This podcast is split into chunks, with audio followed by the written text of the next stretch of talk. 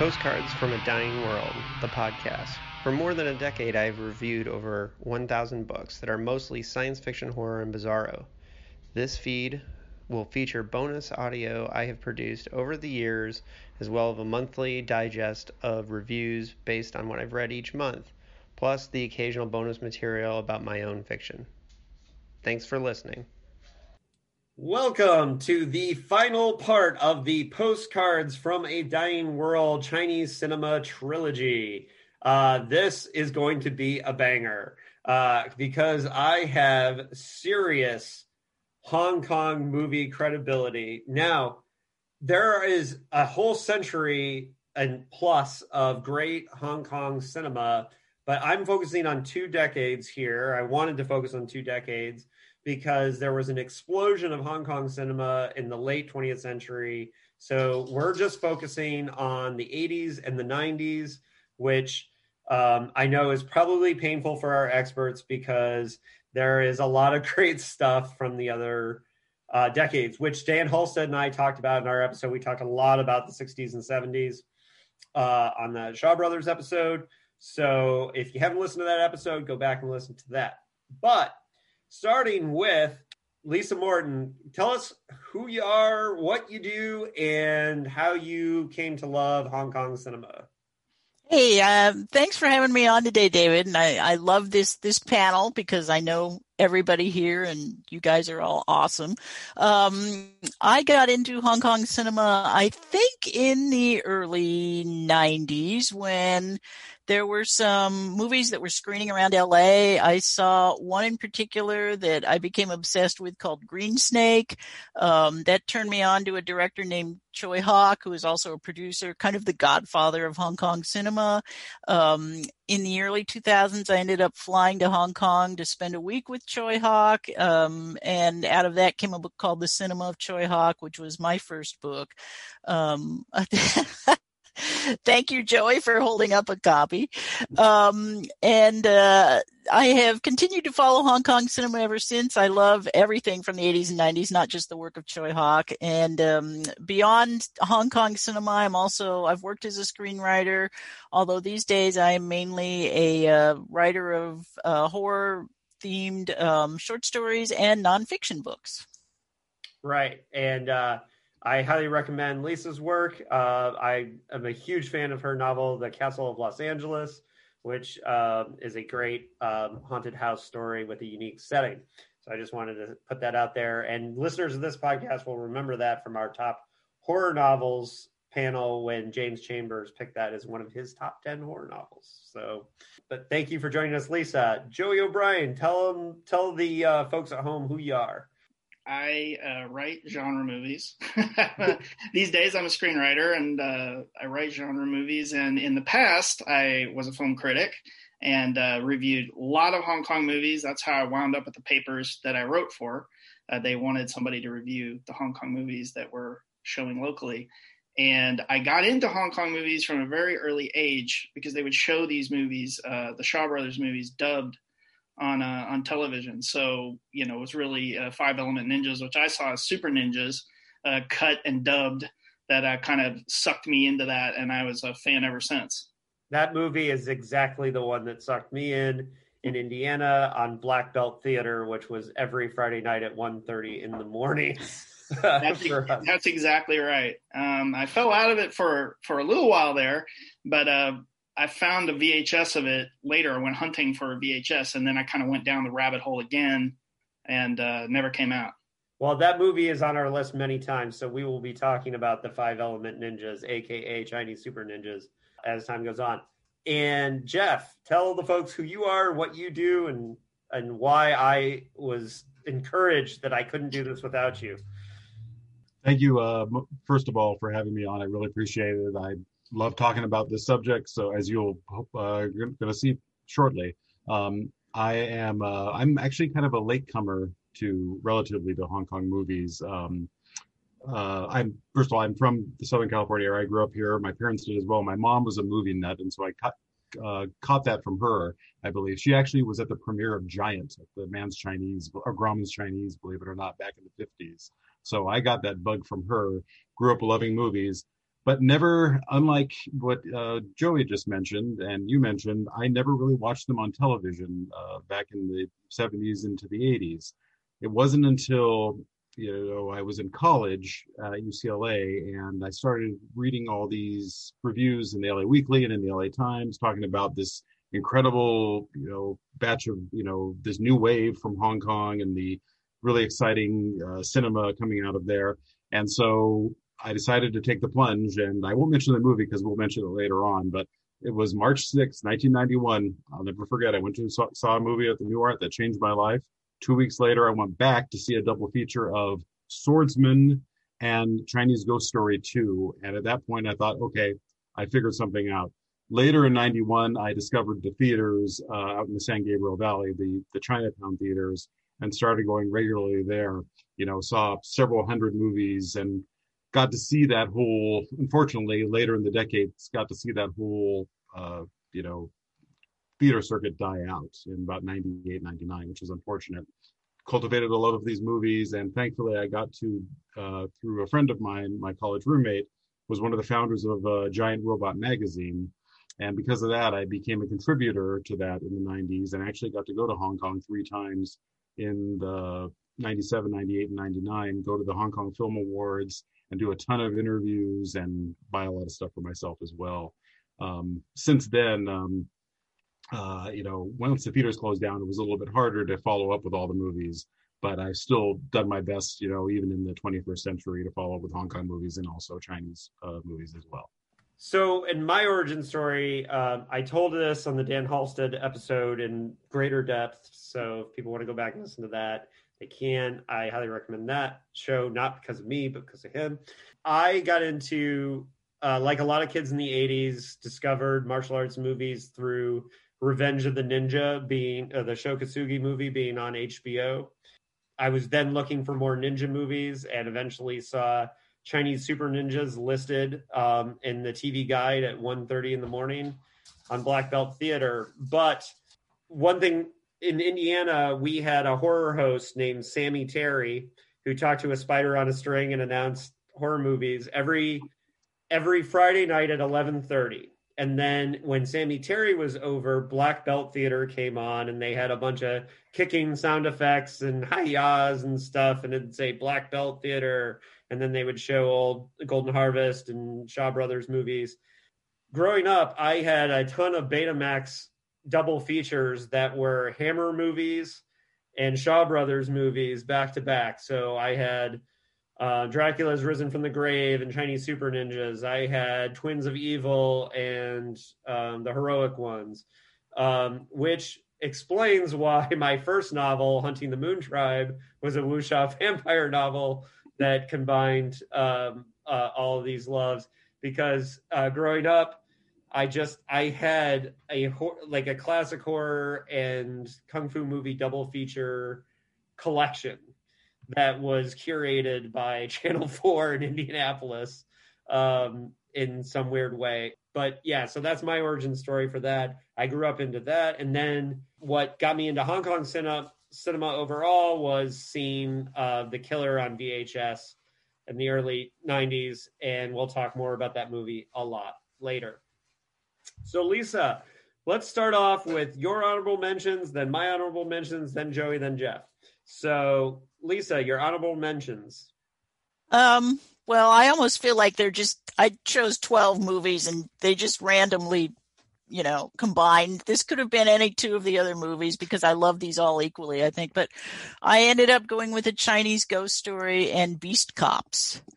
Um, and a Chinese ghost story, of course, is the um, Ching Siu Tung directed, Tsui Hark produced, Tsui probably directed some of the movie as well, starring um, Leslie Cheung as the young tax collector who gets involved with the gorgeous ghost played by Joey Wang. It's it's a classic Hong Kong fantasy, and we will talk about it at depth later on because it is on many people's lists. All right, I won't go into it too much more. I'll just say that I love um, the I love everything about it. I love the look of it. I love the cast. I love the the speed. It has a great.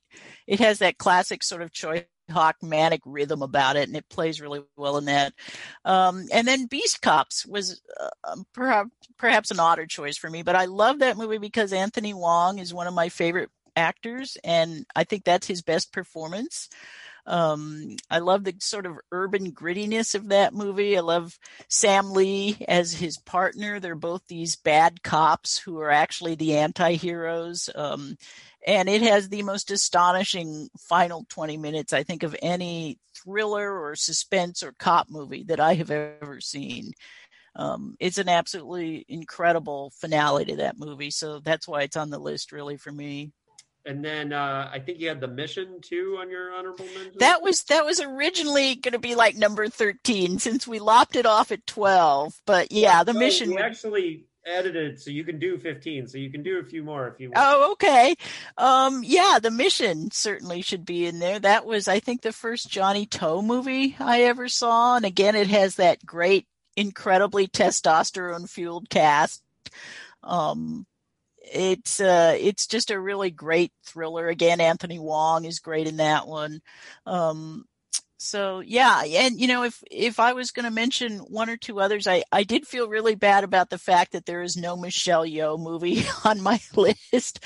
Um i would probably go with i know heroic trio is tempting but i'd probably go with wing chun um, because she is so amazing in that, and uh, the whole tofu fighting scene in that is incredible. Um, so I'll I'll do my there's my 14. So okay. Uh, so my honorable mentions. Uh, and by the way, we did talk about Wing Chun ac- accidentally on the Jet Li episode and uh, the tofu scene uh, because it's impossible kind of not to. But uh, so my first one is a Jet Li movie, and that's the New Legend of Shaolin. Um, I'm, I'm I'm not sure if somebody has that on there, but um, New Legend of Shaolin uh, is like an insane kind of weird fever dream. It's one of the weirdest Jet Li movies, um, and it's a wuxia uh, period um, action movie with a tank in it, which is just insane.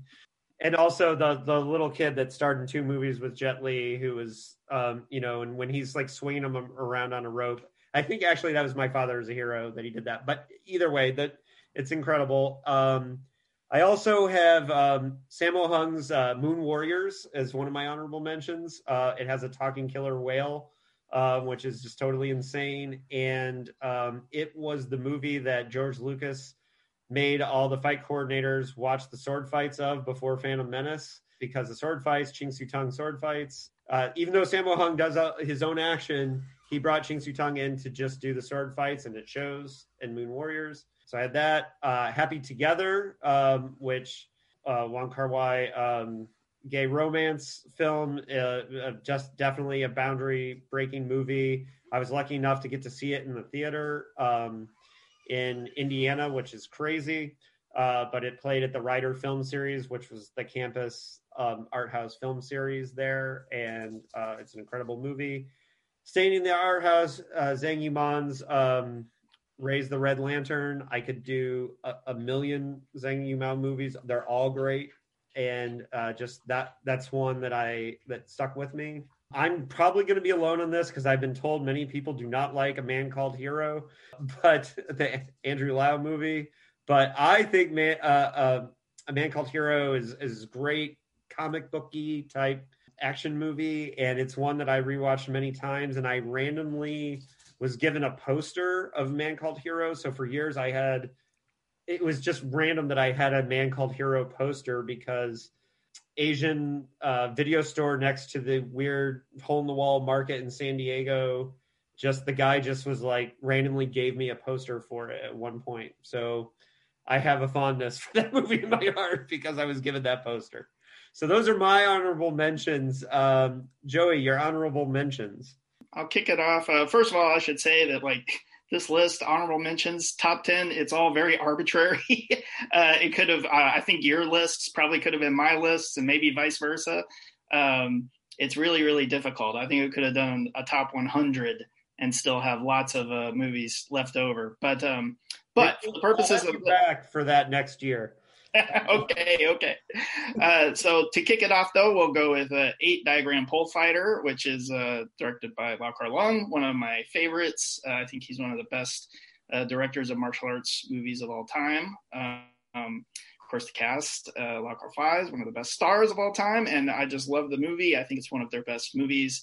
Uh, beautiful theatrical sets. It's darker than typical for uh, for Lau Kar-leung, but uh, I wouldn't let that stop you. Uh, amazing fights and an absolutely unbelievable climax on a stacks of coffins that kind of anticipates the ladder fights and altar fights and Once Upon a Time in China movies to come. But I, I think that's a wonderful one. I kind of came to it a little later uh, in life, unlike the other Lau Kar-leung movies that I saw when I was younger. Uh, I didn't. I think I hunted down a, a UK VHS of that one, but uh, love it. Uh, must see. Um, there's a lot of eight diagram pole fighter talk in the Dan Halstead episode because that is um, one of the most popular uh, movies he screens at his Kung Fu Theater series in Portland. And I got to see it there. And that final reel just kills every time. And um, that was the first movie that he um, saved. Like um, there, when he first found all the movies in Vancouver, there were he he only had room for five movies in his um in his trunk. And so you'll have to listen to the episode to see which five movies he saved but one of them was eight diagram pole fighter. Yeah that's what he's doing god's work. Um yeah that's amazing. I i finally have seen in the theater now and you're right. That ending is just uh the crowd goes absolutely crazy um, on the Run is a my, my next uh, honorable mention, which I think is really kind of slept on noir, uh, starring Biao in a non-fighting role, uh, which is uh, may sound disappointing, but it's it's really not. Uh, he's great in the movie, and uh, when the fights come, they're not the traditional martial arts fight; it's very brutal. Um, but the whole movie is basically walks. Pat Ha basically walks away with the entire movie she's amazing. Her role is amazing. And with all due respect to Sound of Music, I think the best Do Re Mi scene in cinema history, uh, I'm to say. But uh, yeah, I highly recommend it. Uh, hunt it down.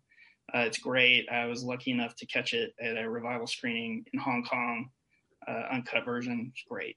Um, next one up is Fong Sai-yuk, which is a really a favorite movie. I struggled with some of these because – which Jet Li movie to pick. Um, but I always come to that back to that one because of the characters and the interactions between the characters are really unique for the genre. Um, and I mean, Josephine Siao walks off with the whole movie again. Uh, did an incredible role, and uh, I think we're all used to these massive tonal shifts in Hong Kong movies, but she, uh, watching her navigate those tonal shifts, some of these scenes, it's it's amazing. Um, so uh, so that is on the list pretty much because of her. but it's a great movie. It's tons of fun. Uh, really recommend people see that if they haven't seen it. Um, Autumn's Tale, uh, directed by Mabel Cheung. I wanted to, you know, have some uh, drama in here, and uh, I've always been very fond of that one. I love uh, is a really romance. it's you know a star-studded romance with uh, Chow Yun-fat and Cherry Chung at the peak of their star power. Um, really touching, really moving uh, movie set in New York. Uh, it's got a, a, very unique feel, uh, and uh, just again, highly recommended. Uh, very touching, warm, lovely movie. Pairs well with Umbrellas of Cherbourg. Go for it. Uh, it's great. Um, then this was so difficult for me. The only way I could navigate it that I had to make some extra rules for myself.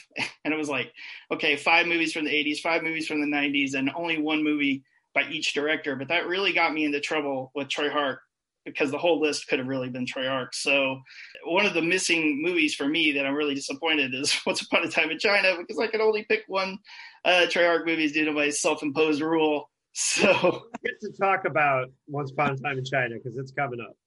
Yeah, but um, but so in in its place, I picked uh, Iron Monkey, which I also love a lot. Uh, absolutely, just amazing choreography and fight scenes really fun, light on its feet. Uh, Donnie Yen, a great part. Uh, Yu Rongguang, um, and then uh, and we will we'll talk more about Iron Monkey as, yeah. as time goes on too. Yeah, yeah. So that's it. Those are the honorable mentions. Uh, Jeff, your honorable mentions, one of which is Iron Monkey, as well. Yeah, yes, you want me? I'll start with that. Yeah, I'll just say that's that's a it, it's a great one. Um, um, and I eagerly went to talk, but that one I'll just say right now that that that's the movie where probably I introduce more people. That movie is so entertaining that you can introduce more people to that into Hong Kong cinema with that movie. It's you know 89 minutes, and it just it just gets everything right. We'll come back to that. I know. Um, so another honorable mention is um, My Young Auntie, another Lau Kar Leung movie from 1981. Um, that it's tough because Eight Diagram Pole Fighter is great, Legendary Weapons of China is great. If this were the 70s, 36 Chamber of Shaolin would be in the top five probably of the 70s. The way that they balance the the the characters and the story in My Young Auntie is amazing. And again, I think the last 15, 20 minutes of that is just staggering. And Lau Kar Leung is just, you know, he, he was just amazing. And Kara Kara Hui is she won the first Best Actress um, Hong Kong Film Award that year, and she's just wonderful. Everybody's great. Uh, you know, it's just it's just a wonderful movie, just a lot of fun. Um, then my third runner-up.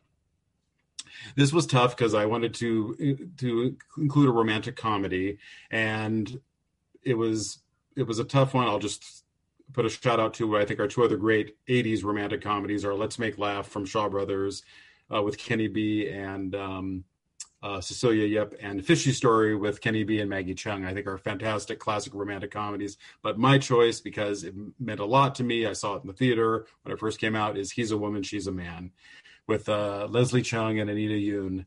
And um, that was when Anita Yuen was my favorite actress of that period. I was, you know, I saw she made a lot of movies. I think she made like 10 movies in each of 94 and 95 she was all over the place i saw everything i could of hers absolutely adore her i got to interview her twice uh, once in la and once in hong kong absolutely adore her as a her her uh, as an actress and uh, her persona. And he's a woman she's a man is just a wonderful movie and leslie is is just fantastic he does one of the the funniest portrayals of somebody who's like homophobic not in a mean way but in kind of a you know self-conscious way because he's falling he thinks anita is a is a man but he's falling in love with her and he's freaking out. He has some wonderful comic moments in that.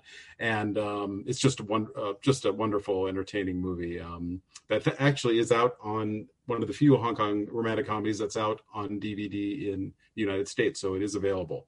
And there's a sequel to that film which i like too despite its flaws so my fourth runner-up, uh, also from the same year, 1994, is kind of the equivalent of what a Bollywood movie you call a masala movie that has everything you could possibly want in it. God of Gamblers Return in 1994. That was Chow Yun-fat's return to the God of Gamblers role. Sorry about the phone ringing in the background.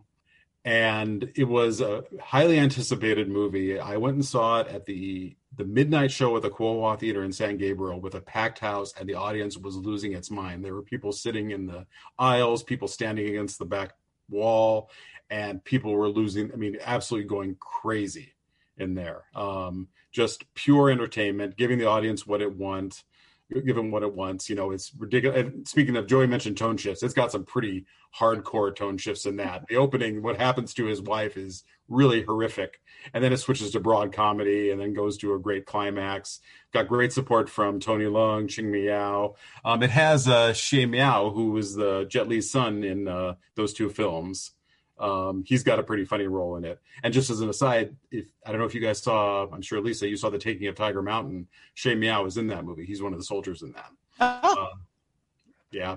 Um, and then God of Gamblers again, God of Gamblers Return though, just pure fun. You know, Wong Jing, you know, he's one of the most important. You know, love him or hate him, he's one of the most important, you know, figures in Hong Kong cinema in the 80s and 90s. And this, I think, is one of his best of his pure entertainment movies. My final runner-up is a movie that I absolutely adore, I love, and I saw multiple times in the theater. I've seen it multiple times on video. Is Big Bullet, uh, the late Benny Chan, uh, one of his best movies from 1996 a really character driven movie, um, action movie more so than others. And the cast you got Lau Ching Wan, Jordan Chan, Teresa Lee, uh, Chung Tat Ming, and Spencer Lam as the cops. Um, and then the villains are Anthony Wong, Yu Rongguang, uh, Anthony Wong, of course, speaking Italian famously, um, and of course the movie was shot in sync sound, which was which is a great benefit. Just wonderful character bits um, with some spectacular action scenes in it. Um, I think that's one of the one of the last that and probably Full Alert are the last great you know Hong Kong cop movies of the '90s. Um, holds up extremely well. Again, about 90 minutes long, does what it needs to do. Even the the the ending is a little bit of a letdown. Um, it's slight letdown just because they ran out of money. I interviewed Benny Chan. He told me this um, that they ran out of money, um, but the movie is still extremely satisfying just because of the love the characters have. So I highly, highly recommend Big Bullet. So we're gonna start our countdown, and both Lisa and I have to cede the floor after we tell you what our tens are because they're movies that come back later. um, so starting starting with Lisa, then me, then Joey, then Jeff. That'll be our order. So number 10, Lisa, you have I have uh, Swordsman 2 at number 10. Swordsman 2, I think, is possibly the single most demented film ever made. Um, when I wrote about it in the Cinema of Tsui Hark, I talked about everything that happens in just the first seven minutes. It's crazy. Um, it, of course, is also distinguished by the introduction of Brigitte Lin as Asia the Invincible, which is like one of the greatest characters in all of cinema, as far as I'm concerned, um, and the, her amazing glare, which absolutely pins the audience to its seat. She's incredible. Um, Jet Li is wonderful in it. Um, I just love everything about that movie. I love the the way it's shot. I love the the fight choreography. I love the performances. I love just the sheer craziness of it. Um, unlike it's like obviously Hong Kong movies are known for their craziness, but what's great about Swordsman 2 is that it's craziness, which is so beautifully done. Um, I mean, I just think about scenes like where Asia the Invincible is just flinging needles at people, and she's gorgeous, and, the, and her gestures are gorgeous, and the, the amount of blood that comes out of just flinging a needle at someone is crazy, and it's just, it's an incredible film. And we will open the floor for discussion when we get to number three because somebody has it at number three. So, um, but and my number 10 is uh, the five element ninjas, aka Chinese super ninjas, which uh, is someone's number nine. So I will talk about it more when we have open discussion. And I already kind of introduced like how I found it, and that's kind of important. But uh, the Chang Cheh classic, the five element ninjas, which uh, I will just say this: it's an it's all filmed on a soundstage, but it does not matter. The movie is epic and crazy. Um, and Dan Halstead said that if you don't like Five Element Ninjas, you don't like kung fu movies, and I agree with him. This movie is just totally bananas, and also has one of my favorite lines of English dubbing when when the the, the leader finds out that he's poisoned, and, and he says, "I cannot do kung fu for at least two weeks." Um, how you design a poison that can prevent you from doing kung fu for two weeks is one of my favorite things about that movie. So that's my number ten uh, the five element ninjas. Joey, you're number 10. Uh, my number 10 is School on Fire, uh, Ringo Lam's movie. Uh, I always thought Ringo Lam, of all the Hong Kong action auteurs, he, his films always felt really, really different. And I, I felt like uh, they weren't really being copied. No one was trying to follow Ringo Lam. And uh, that uh, School on Fire to me is probably like his, maybe his grimmest movie, uh, the most violent, the most delirious, but it's also, I think, the most felt. Although it has a kind of form of an exploitation movie, I think it, the soul is kind of a protest, a wail of despair that uh, that uh, he's is, feels very strongly about. Um, and it's it's just a very intense movie uh, and very unusual. I don't know that we'll see many more movies like that uh, in Hong Kong. So uh, for that reason alone, I think it uh, deserves to be seen and be remembered as uh, one of Ringo Lam's best movies. And Roy Cheung, who's great in so many movies, uh, is absolutely despicable as a villain in this movie. Uh, it's, I mean, uh, his uh, death when it comes, uh, you'll be very happy to see him get it. Um, it is on Amazon Prime, but be warned, it's it's been edited, and I think the only and I think the only version that has the complete all the complete scenes is a was a VHS. So there's a version I think floating around on YouTube or something where they've provided the cut beats that were cut out of the version that's on uh, DVD and on um, and on Amazon Prime. Jeff probably knows. He can correct me if I just misspoke. No, I think you're right. I think the uncut version is really hard to find. Even the even the Blu-ray that just came out is still cut, but it's still great. Yeah. School on Fire, open the floor. Anybody else have anything they want to say on School on Fire? I love all the on fire movies. They're they're all yeah. worth seeing. I would say that this movie was really close to being an honorable mention or on my list. It's my favorite of the Ringo Lam films. Um, yeah, it's, it's just it's spectacular. And Joey called it, and um, it's I when you mentioned Roy Cheung as the most despicable villain, and I I had dinner with Roy Cheung in Hong Kong in 1998 through a mutual friend, and I told him I said I've never. It's kind of a spoiler, forgive me, but I've never been happier to see a character get killed in a movie in my life. And I said, so thank you for that. And he seemed to appreciate that, so that was nice. But yeah, it's it's just a great, great film, gritty, and um, yeah, it feels like a a cry, you know, a cry of anger you're right, Joey. Um, so number 10 is one, I don't know if people talk about it as much, but um, I absolutely love is Savior of the Soul from 1991, starring uh, Andy Lau, Anita Mui, Aaron Kwok, Gloria Yip. I, I, a movie I just adore, just really almost like, like I said, a masala movie. Um, just, you know, obviously made commercial with commercial considerations in mind, considering you have a bunch of pop idols in the act, acting roles, but, um, pure pure entertainment. Um, I actually saw this. I didn't see it when it first opened, but I actually saw this at the AMC Burbank. It played in a Hong Kong festival, and I saw it sight unseen. And you know, five minutes in, my my head was about to explode. Um, some of the most amazing and entertaining sword fights I've ever seen in my life. I think you know, forget Princess Bride. Savior of the Soul's got better sword fights in it.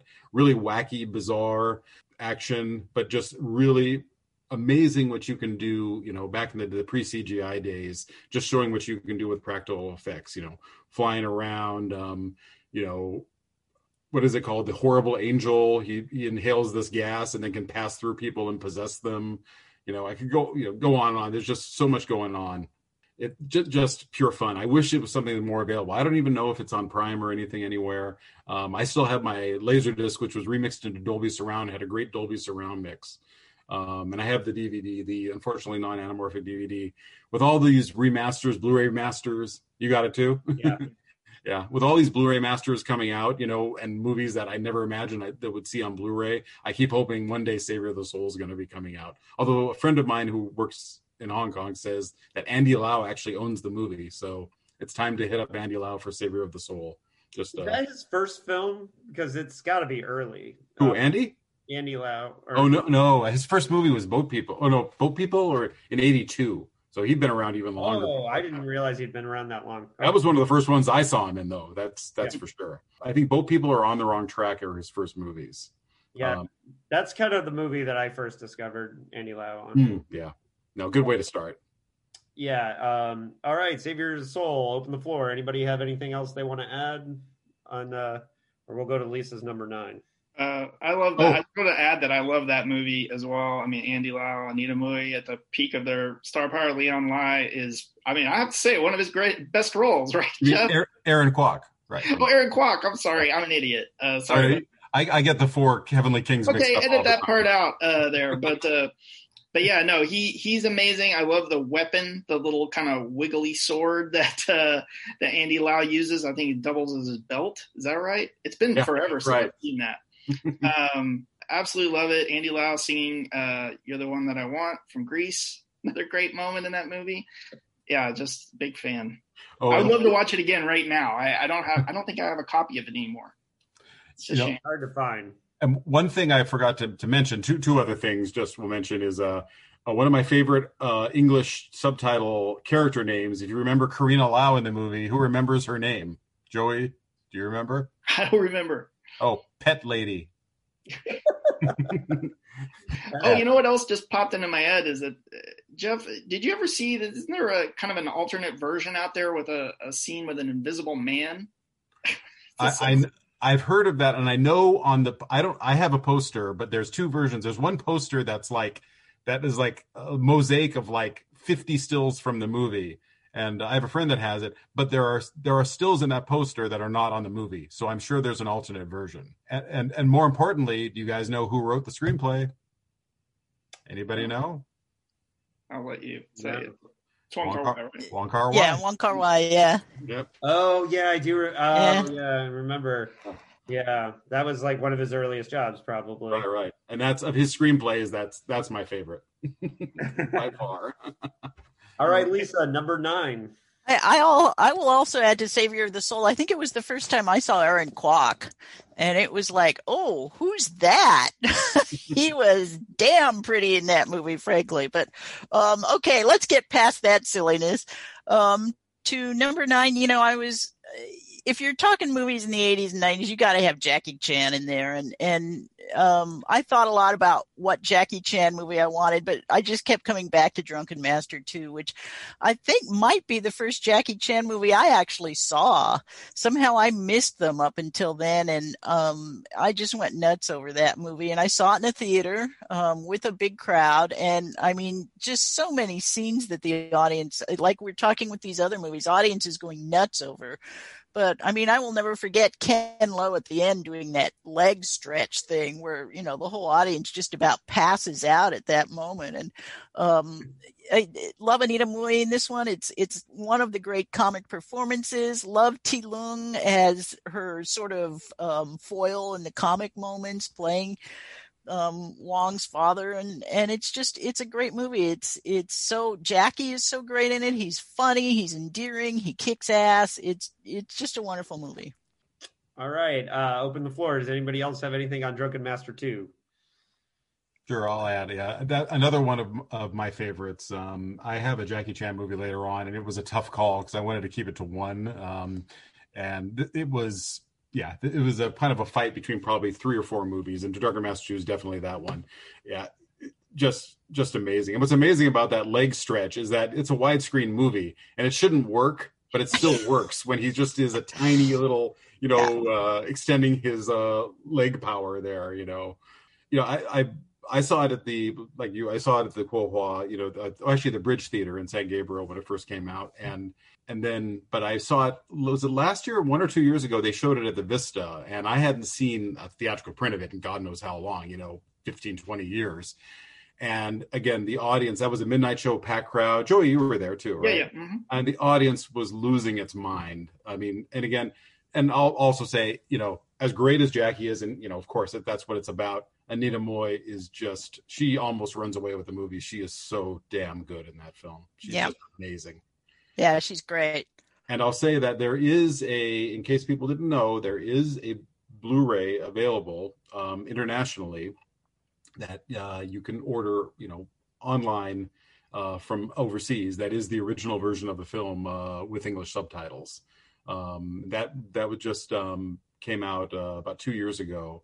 And if you want to see the original version of the film with subtitles, that's the way to go. And it's uncut. The U.S. version cut out the last scene, which you know goofy scene, I admit, but you want to see it the way it was done. So I'll just put a shout out for that. And uh, as a as a just uh, I work for Warner Brothers and we put it out, and I help work on that disc as well. So just in disclosure, I want to say that too. But uh, for fellow lovers of Drunken Master 2, that's the best version of the film there is right now. Yeah, it's a beautiful uh, Blu-ray, and Jeff, you guys, you guys are doing God's work there. Um, yeah, I can't say anything else on Anita Mui. Amazing, uh, definitely. I mean, I think we've got to mention Lau Kar Leong. yeah. You know, I think that was a special sauce in that movie, uh, even though they parted ways by the end. Uh, but yeah, seeing that movie the- theatrically when it first came out was unbelievable. Uh, saw it at the theater in Dallas called the Promenade, and they sold that theater out I mean, far beyond, you know, it was a fire hazard basically. There were people sitting in the aisles, people standing on the back wall. Everybody was just going completely crazy through about the last 20 minutes of the movie. And definitely, probably in the top five uh, theatrical movie going experiences I've had just because of the sheer enthusiasm of the audience was was amazing. Yeah, boy, and we miss Anita Mui. God, do I miss her still. Oh, yeah. What a loss. Yeah. Uh, agreed. All right. So my number nine is a Ringo Lam movie as well, and that's Full Contact. I love, love, love the performances in this movie. Simon Yam, uh, uh he's in it, right? He's, yeah. No, yeah. Yeah. I just want to make sure I've got it right. Simon Yam is incredible in the movie, and uh, Chow Yun Fat incredible. Um, but what I like about it is Full Contact is like it's in that whole city on fire kind of hard boiled like thing that was going on with the gun crime movies in, in, in Hong Kong, but it's so much weirder. It has just this kind of insanely weird vibe. It doesn't feel it feels off. And that's one of the things I love about Full Contact is it just like feels off. Uh, Lisa's uh, read my my uh, wushu uh, vampire novel, but uh, in my head, uh, because of Full Contact, Simon Yam was the evil vampire master in in my book. He he he's who I cast in that because I just freaking loved him in Full Contact and always like remembered that, and that's why I felt so embarrassed that I almost brain farted that whether it was him or not. Uh, but Full Contact, I, I have not seen it in uh, probably 20 years, but it was one of the earliest. I had a when I was in college in Dayton, Ohio. We had a video store where just miraculously had a guy who was importing Hong Kong movies, and um, right after I rented Hard Boiled, and when I brought back Hard Boiled, the the VHS, he said, "Here, watch this," and handed me Full Contact. So um, I, I remember that too as part of why I think that's so special. Anybody else opening the floor, full contact? Someone else has got to have an opinion on this one. I'll give full contact special points just for the wardrobe. yeah. um, Simon Yam's jackets deserve some sort of award just on their own. But yeah, it's a it's a great movie. Yeah. All right. So oh, I think I'll, I'll uh, have I just have to say. Oh, go ahead, Jeff. Okay. No, Joe, you first, please. No, I, am just going to quickly add that I think it really is one of Simon Yam's best roles. And uh, hey, let's let's see a prequel. Anything? it's a great character. it's a great performance. you know, awesome. And it, it um, that movie, the fact that you have Yun Fat and Anthony Wong in that film the same year, within a few months actually of Hard Boiled, is pretty spectacular. Um, I mean, what riches we had in 1990. I mean, most of these years you could talk about the riches but just you know completely different characters you know and they're both so damn good in in both films in completely different roles. Um and you know yeah but simon yeah simon is the king of that movie. He's absolutely unforgettable. And give props to bonnie fu too. She does some pretty amazing stuff in that movie. She's the uh the villainess in that. Um she's pretty spectacular moments in that as well. Yeah she has some amazing lines yeah. Yeah. All right joey you're number nine uh, I went with uh, Express uh, for number nine. It was a real, uh, was a was quite a struggle to pick between that or Days of Being Wild. I ultimately went with Chungking Express just because I felt it's the movie I would like to sit down and watch right now out of the two. But I love uh, Days of Being Wild as well. I don't think I can really add anything uh, that hasn't already been said about that movie. But I will say that you know Tony Leung talking to his soap or the giant Garfield. That just uh, makes me smile just thinking about it. All right, so Chungking Express. Uh, we want to open the floor. Nobody was. Well, we might be coming back to that, right? Yeah, yeah. It's a it's a pretty special movie, um, even if the music choice is a little irritating. Um, I know it's on purpose. Uh, so, uh, are, are we coming back to that film? Uh, Oh yes, we are coming back to that film. So yes, so floor closed. Um, and uh, so number, uh, you're correct, Jeff. Number number nine. Okay, uh, now we can open the floor to Five Element Ninjas, I believe, right? yes, we can. um, yeah, this is again um, Ch- Chang Cheh. You know, he, he he had his you know his masterpieces. You know, most of his other films, the masterpieces, are in the 60s and 70s. You know, he's in, one of the most important directors in Hong Kong, you know, commercial Hong Kong cinema history. Um, this is his for the 80s. You know, this is his. He was on, you know, his career and Shaw Brothers in general were kind of going down in the early 80s. But boy, oh boy, did they bring out some winners in those early 80s. Again, I didn't grow up with this like you guys did. I came late to this. Um, I didn't see it until it came out, till the Celestial DVD came out probably in the mid 2000s, I want to say. And Joey was always talking to me about how great it was. Um, and I remember the first time I saw it. I think Joey we watched it together, mm-hmm. and my mind was just you know uh, I had to pick up my brains from the floor; they had leaked out of my head. Um, just incredible. And I watched it about six months ago with my son, who's now he's 17. He was 16 at the time just seeing his reaction was the same that everyone's reaction. Anyone who's partial to the movies like this, how can you not love it? Um, and then getting to see it theatrically, I think uh, we saw it either at the Nuart or Cinefamily, um, mm-hmm. maybe about five or six years ago with a crowd. Just incredible. That I mean, again, that last ten minutes. I mean, there's great scenes throughout the movie, but you know, and and seeing seeing how the protagonist learns to adapt to the ninjas, you know, various styles and defeat them is is incredible it works really well within that. the big flaw in the movie is that the lead actor is not that you know you kind of wish there would have been a Fu Sheng or somebody else in the lead because um, this Ricky Ricky Ricky I can't remember his last name. He's just not quite up to the level. He's fine, uh, but it doesn't matter when you have and you have you know Michael Chan as the head ninja. What what happens to him at the end of the movie is you know you know what I'm talking about. Yeah. You got to see it. Yeah. It's just it's a movie you love. I would say that that screen that you went to in LA was most likely Dan Halsted's print. I, yes, I think so. Yeah. I think so. It was a beautiful print.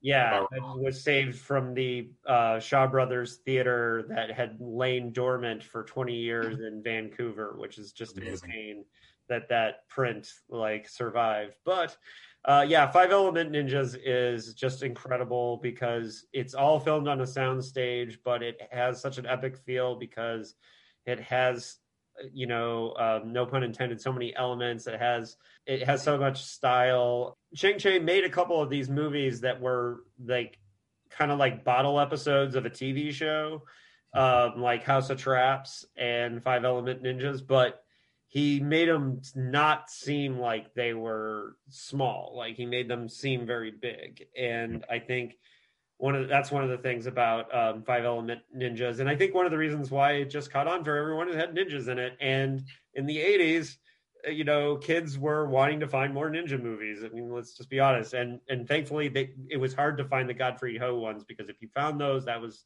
that was not a good thing. But um but if you found Five Element Ninjas, that was a good thing, and um, I love that movie. So yeah. yes, agreed. Uh, anybody else on Five Element Ninjas?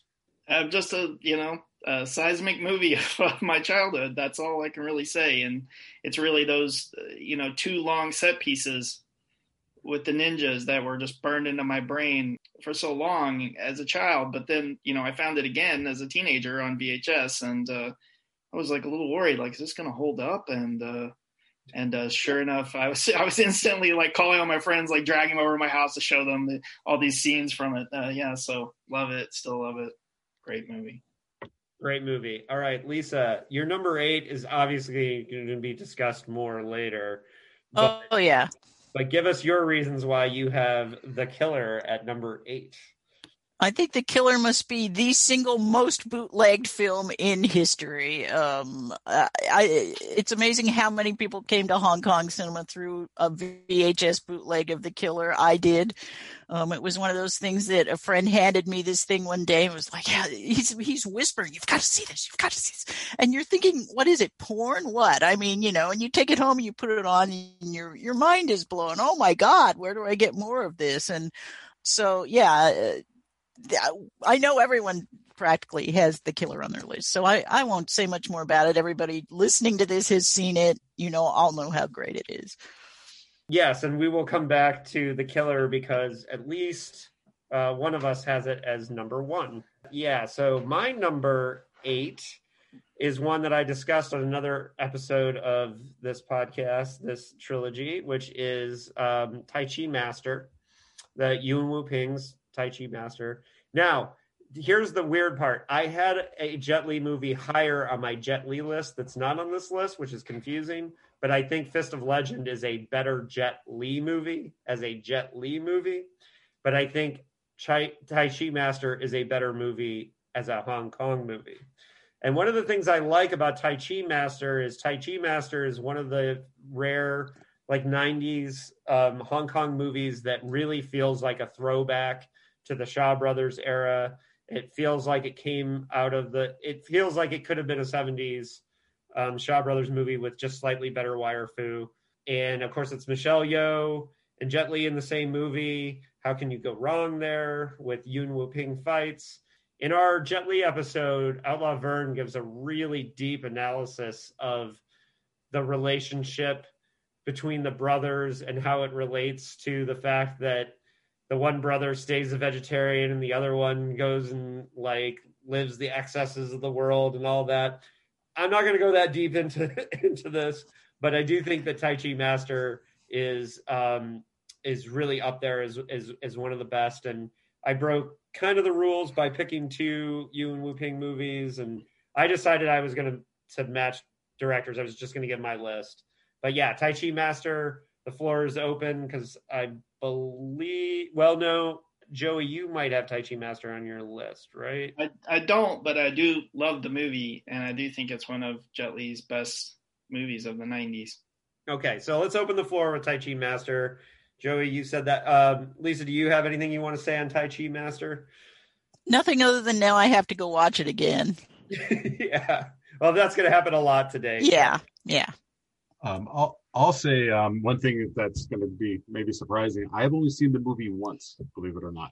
I Hmm. saw it. I saw it at the. Uh, wait, I'm gonna look at my cheat sheet here. I saw it at the Bridge Theater, which was the old Kuohua Theater. But what's interesting is I saw it the night after the Northridge earthquake.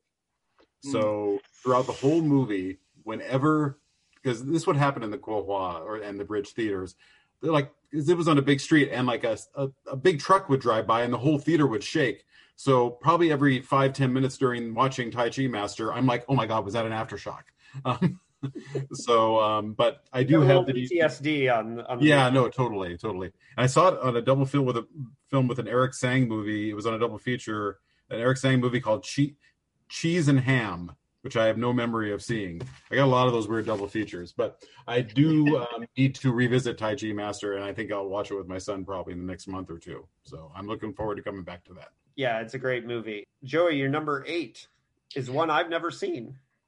Oh, um, at number eight, I put The Longest Night, uh, Oh. which, uh, uh, which uh, was a big uh, movie for me when it was released.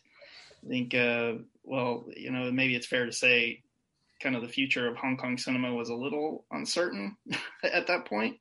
Um, but uh, for me, that movie just thrust me back into full Hong Kong cinema love mode, which I had never fallen out of, but I wasn't paying cl- as close attention as maybe I should have been uh, for a couple of years there. And I was just obsessed with that movie. Uh, kind of came out of nowhere for me. And even though I think there had been Milky Way image productions before that, uh, I, that's where I became a Milky Way fan.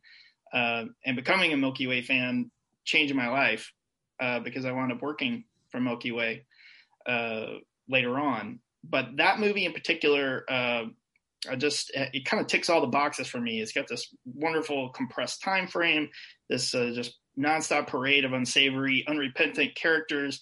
The uh, plotting and suspense and tension just keeps tightening and tightening and tightening uh, under this uh, maybe sub 90 minute uh, running time, which is another thing that I love about it. Uh, so much of the story is told visually, it's so atmospheric. Um, there's a great rip-off uh, soundtrack of Midnight Express. I mean, I, I could go on and on, but I just kind of kept dragging people to see this movie. It's really grim. Uh, it's really dark. It's really uncompromising. But if that uh, sounds like your cup of tea, then I highly recommend it. And uh, Lau Ching Wan, um, uh, Tony Leung and Lau Ching Wan are in this movie, but Lau Ching Wan just owns the movie. He's amazing in it. And uh, I'm sold. I haven't seen it. Now I need to. Uh, open the floor. Anybody else want to talk about The Longest Night? I'll, I'll be happy to jump in. This one was just scraped the bottom of my list. Um, yeah, it's uh, it's one of the, you know, that that year '98 they had Milky Way had three films. It's funny. I looked up and um, Longest Night opened on New Year's Day in Hong Kong in 1998. They had this Expect the Unexpected and uh, A Hero Never Dies, both of which are, I mean, all three of which are just terrific. But Longest Night mighty might is probably the best of them. As Joey said, it's 84 minutes long. It does what it needs to do, and then it stops. And boy, oh boy, it goes places that I I remember first seeing it. Joey and you and I might have seen it together. Actually, we might have been there. yeah, yeah, I think so. Yeah, I think we might have gone back again. Um, but uh, I Yeah, I remember remember- just being shocked, you know, by what what happens, what transpires in many moments throughout the movie. And it's um, I, I I have the DVD here, which is just it's an awful DVD. It's an early non-anamorphic DVD of a of a scope movie with teeny tiny uh, subtitles. I, I'm praying that those three Milky Way early Milky Way films get remastered sometimes because they're crying out for it. But yeah, I mean, both Tony Tony and Lau Ching Wan were nominated for Best Actor that year at the Hong Kong Film Awards, and they're just staggering in it. You know, it's it's that might be I don't know that could be Milky Way's. It's saying something, but that might be the best Milky Way movie ever, in my opinion. It's close. It's top three, if not the best. I also I don't know. I, although I, it's not the last movie. Jeff and I were talking about this the other day, and it's not the last movie that uh, we saw at the co-op, but uh, was one of. Feels like it was one of the last movies. And my last memory of the co-op was walking out and seeing a poster for Expect the Unexpected and being so excited to see that movie. And uh, the co-op disappeared, and the movie never played Los Angeles. Yep.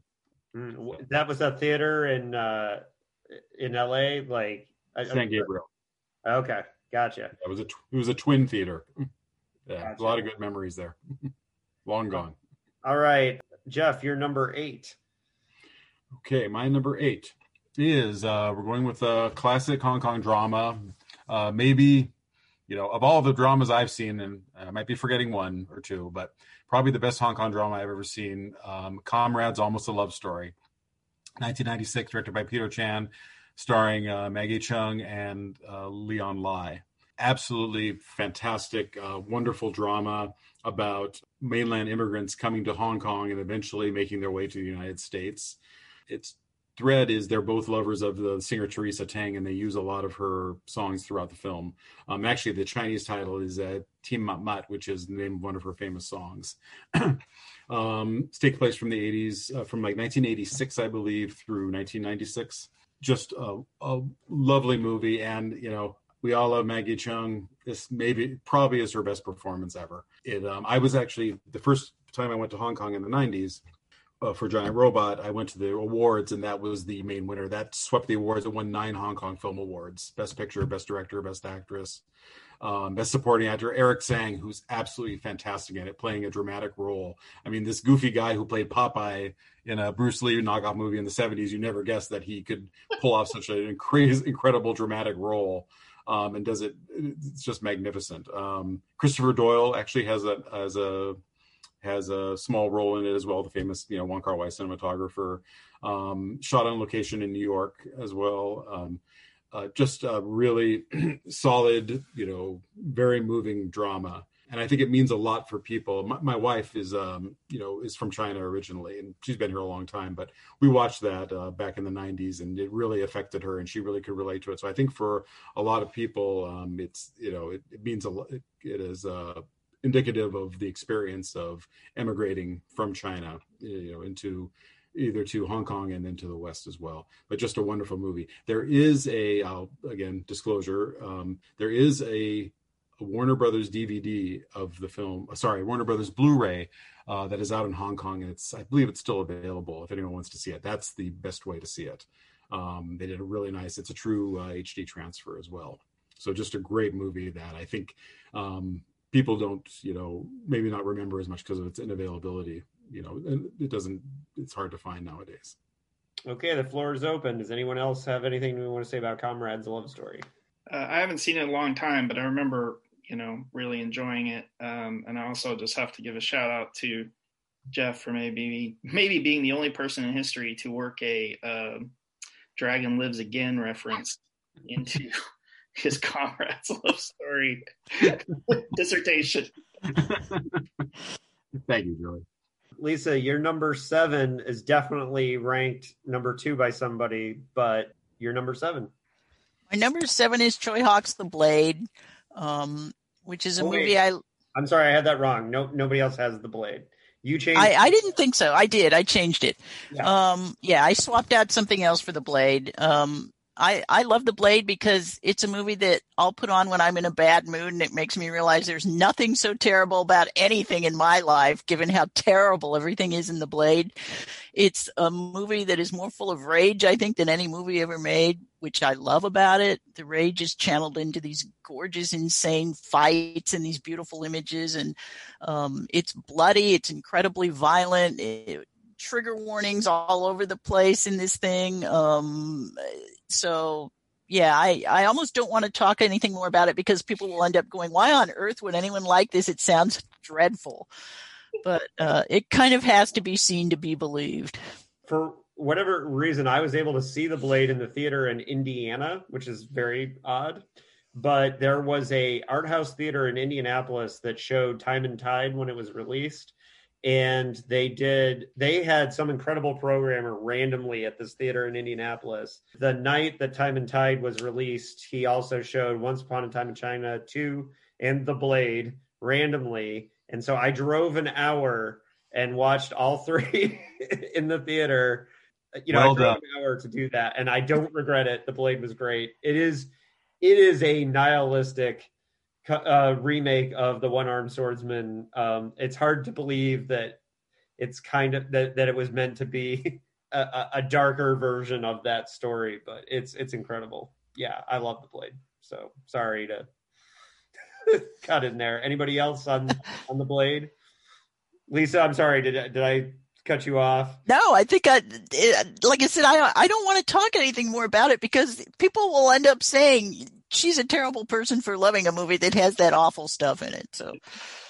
Uh, oh. Joey or Jeff, anything, anybody want to add to the Blade? Uh, I'm a terrible person as well. I love this movie. Um, I wrote the program notes for the for the film festival showing in Dallas. Uh, I think it's amazing. It was very shocking at the time as a Tsui Hark fan. Very unexpected for him. Complete, you know, hard turn from everything that he had been doing, but kind of also a return to some of his earlier uh, work. And uh, as a guy that normally uh, hates uh, handheld shaky cam in movies, I think uh, The Blade is one of those rare exceptions. And uh, I just have to give a special mention to the scene where the cameraman drops into the dirt and just starts rolling around with the fighters. It's really amazing moment. Yeah, incredible, incredible stuff. I, I can add a couple of things, and this is very interesting because I'm I'm geeky on uh, factoids like this. But as we speak right now, today is the 25th anniversary of the release of the Blade in Hong Kong. Wow! Ah. yep. Wow. wow! Yep. Yeah, it's the 21st in Hong Kong already when we're recording this. So yeah, today's the 25th. I think it's again, this is one that just scraped the the, the bottom of the list. You know, I, right now I'm thinking it probably should be on the list. Uh, it's it's a great great movie. Um, I think what's cool about it too was shot in probably at that time rare for our Tsui Hark movie. It was shot in sync sound, so you have the the mm-hmm. Cantonese version at least has all the the actors' real voices, which adds to it. And the um, yeah, like Joey said, I'm not a big fan of when they speed up things, but when they speed it up in the end of the movie, it makes sense because it is just it is just careening towards this this epic confrontation and of insanity, and everything works there. Um, and uh, it's funny. I, I, I Hung Yan Yan, who plays the villain in the film, um, I interviewed him in Hong Kong too, uh, and um, he said he was really disappointed with the ending because they didn't have time to finish it. And I'm thinking, geez, you know, what else could they have done? I mean, it's such it's such a fever pitch. You know, I could it have gone on much longer than it had. I, I don't know. Um, but uh, but yeah, it, it's a masterpiece. That's um, that's you know of, of you know the many many great Tsui Hark masterpieces. It's comfortably there up with uh, some of his best, I think. And Hung Yan Yan is great in the movie. Yeah, oh, yeah, yeah. All right, so my number seven is one that we're going to come back to, so I will be short on it, but um, and that's Ronnie Yu's The Bride with White Hair, which um, is one of the movies that uh, it's a comfort movie for me for a long time. It's a movie that I could just throw on and and and watch um, uh, a bazillion times. It's uh, delightfully weird. Um, it's another one of those movies that was all filmed on soundstage, and it's it's unbelievable to think that it was filmed in such a small scale. I this is a movie that I wish around the time when Ronnie Yu did Fearless if I could make anything happen, just wish I wish Ronnie Yu could remake this movie with a budget during that phase. I know we're long past the ability for that to happen, but um, the only thing that I don't like about the Bride with White Hair is I do think that the lack of budget it, it shows from time to time but not in a terrible way. It doesn't ruin it. It's still number seven on my list. So, but I just think every once in a while, I think to myself, man, if he had just had a little bit more resources, that movie could have just been uh, twice as bananas. So, but we'll come. I, I'm not going to open the floor because we'll come back to that because Lisa has that on her list as well. So, number seven, Joey. Uh, I went with uh, police. What's that? We're returning to Jackie Chan, right? Yeah, I went to uh, Police Story uh, again, the the reason again it was a very difficult pick because you know Drunken Master two, um, Project A. I mean, you know, I could just go on and on. There's so many movies that I could have picked, but I picked Police Story just because it kind of fell into that time in my life when I was getting back into Hong Kong movies and I had found uh, Super Ninjas on VHS and was trying to dive in and just started watching everything, you know, all the ocean shores, everything that I could find. And that's, you know, I found Police Force, uh, which was the dub VHS version of Police Story, and absolutely blew me away, uh, blew my mind. And even though I think it was several years till I really could catch up with it, I knew how amazing he was, um, how amazing that movie was, and the the stunt sequences are still, I mean, they still hold up. They're still incredible. They're still being imitated. So say what we will about Jackie Chan where he is today, there's no denying what a force he was uh, back then, and that was a very special movie for me. Uh, okay, the floor's open. Police story. Anybody else want to comment? I am. I weighed that one as well. Although for me, I think the only reason I didn't include Police Story was I couldn't decide between Police Story one, two, or three, so I went with Drunken Master two. Yeah, I think the whole trilogy is amazing. Uh, yeah, some of Jackie Chan's best work. I'm not a huge Jackie Chan fan, but I do love Police Story. So. Yeah, I, I think uh, Police Story, like me, that was the first of the classic. I mean, I had seen Big Brawl on cable, you know, back in the early '80s, but that was the first you know true Jackie Chan movie I actually saw through that Police Force, the dubbed Police Force release from the late '80s. But yeah, no, Police Story is, is a masterpiece. I love I I I love all three of the police stories too. Um, I don't you know First Strike doesn't really feel like a police story movie, but you know those three are fantastic. You know, just great great movies. All right, uh, Jeff, your number seven is one I have not seen. Oh, okay. Well, okay. Um, I um, one of my earliest when I first started, you know, going sight unseen to the Hong Kong movies at the State Theater in Pasadena for that brief period when they showed Hong Kong movies. I just go and see whatever there was, you know. Um, and one day I went and saw a movie, and this is not the movie, but I saw a movie called Magnificent Scoundrels, and one of the lead actor, I thought, God, this guy is really funny. Anyway, that lead actor was Stephen Chow. I am a huge Stephen Chow fan. I adore him. I think he's a genius. I think he's amazing, you know. And it was a tough call to pick my favorite movie, and it was a it was a battle between Love on Delivery, which might be his funniest movie ever, if you really get down to it, but close behind at least, and I think a better movie and his best overall is God of Cookery, which I absolutely adore. 1996 um, co-starring Karen Mok, who's amazing in it, um, really unforgettable. She looks. They made her up to look absolutely horrible in the film, and she does a great job. She got. Uh, she actually got a Best Actress nomination in Hong Kong for that. But God of Cookery is, you know, the classic Stephen Chow formula where he's this jerk, you know, who gets brought down, discovers the errors of his ways, and then rises up again to conquer all. There are so many brilliant sight gags. I mean, there are just so many great moments in this movie. This is another one that's a shame that it's not. It was it was on Netflix a few years ago for a while. I think it was one of the the uh, Miramax movies that they bought and then never did anything with. So they actually had a really nice master of it on Netflix a few years back, but now it's tough to be found. I have a non again a non anamorphic DVD. Um, I've seen that. I think I saw this theatrically maybe three or four times, and have seen it you know probably twice as many times as that on video just great moments. There's even a scene where um, where they had they had a take that they had a bad takes because a couple of the actors kept cracking up, and they left that in the movie. There's a scene where a guy's trying to read his lines and he's he's cracking up, and Stephen Chow's trying. You could see him trying to stifle his laughs, but they just kept it in the film.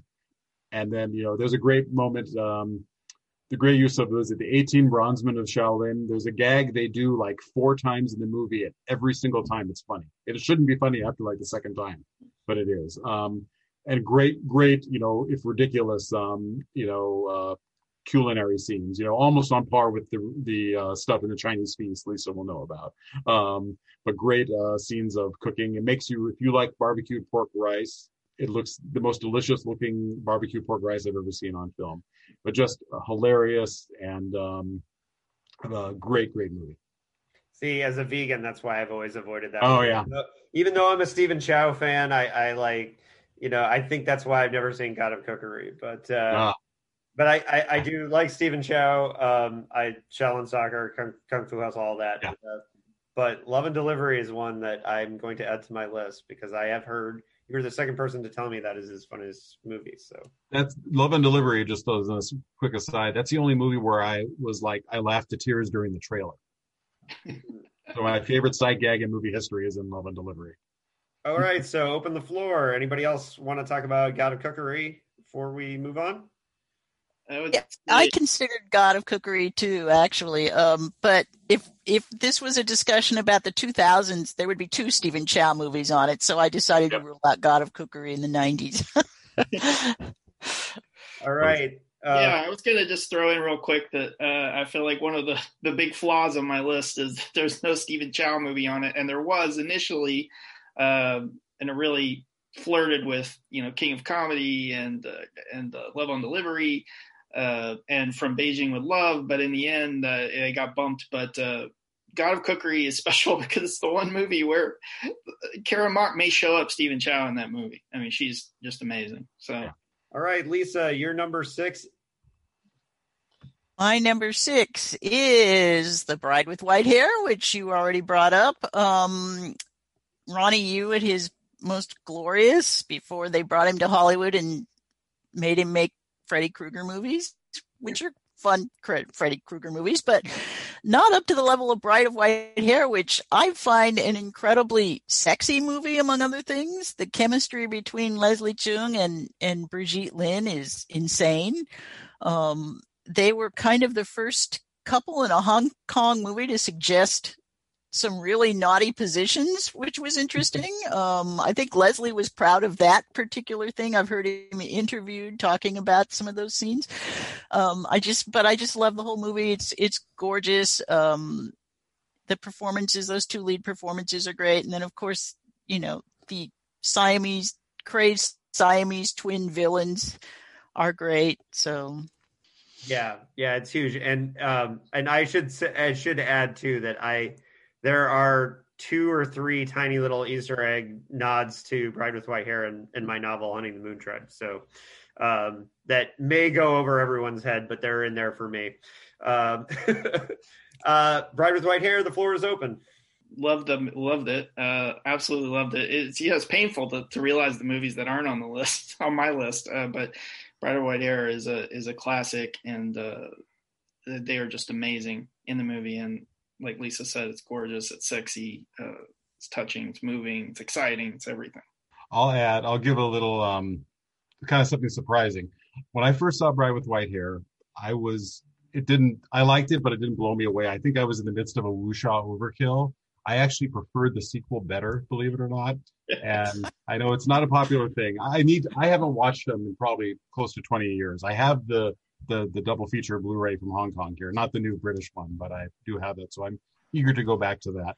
Um, I did like it more when I saw it a few times afterwards. Um, but uh, what's what's amazing is that when we watch, you know, you watch the film, that's one of the few Hong Kong movies that has two Oscar winners working on it. Because you got Peter Pau, you know, who's the best, probably the best cinematographer in Hong Kong history, you know, who won the Oscar for Crouching Tiger.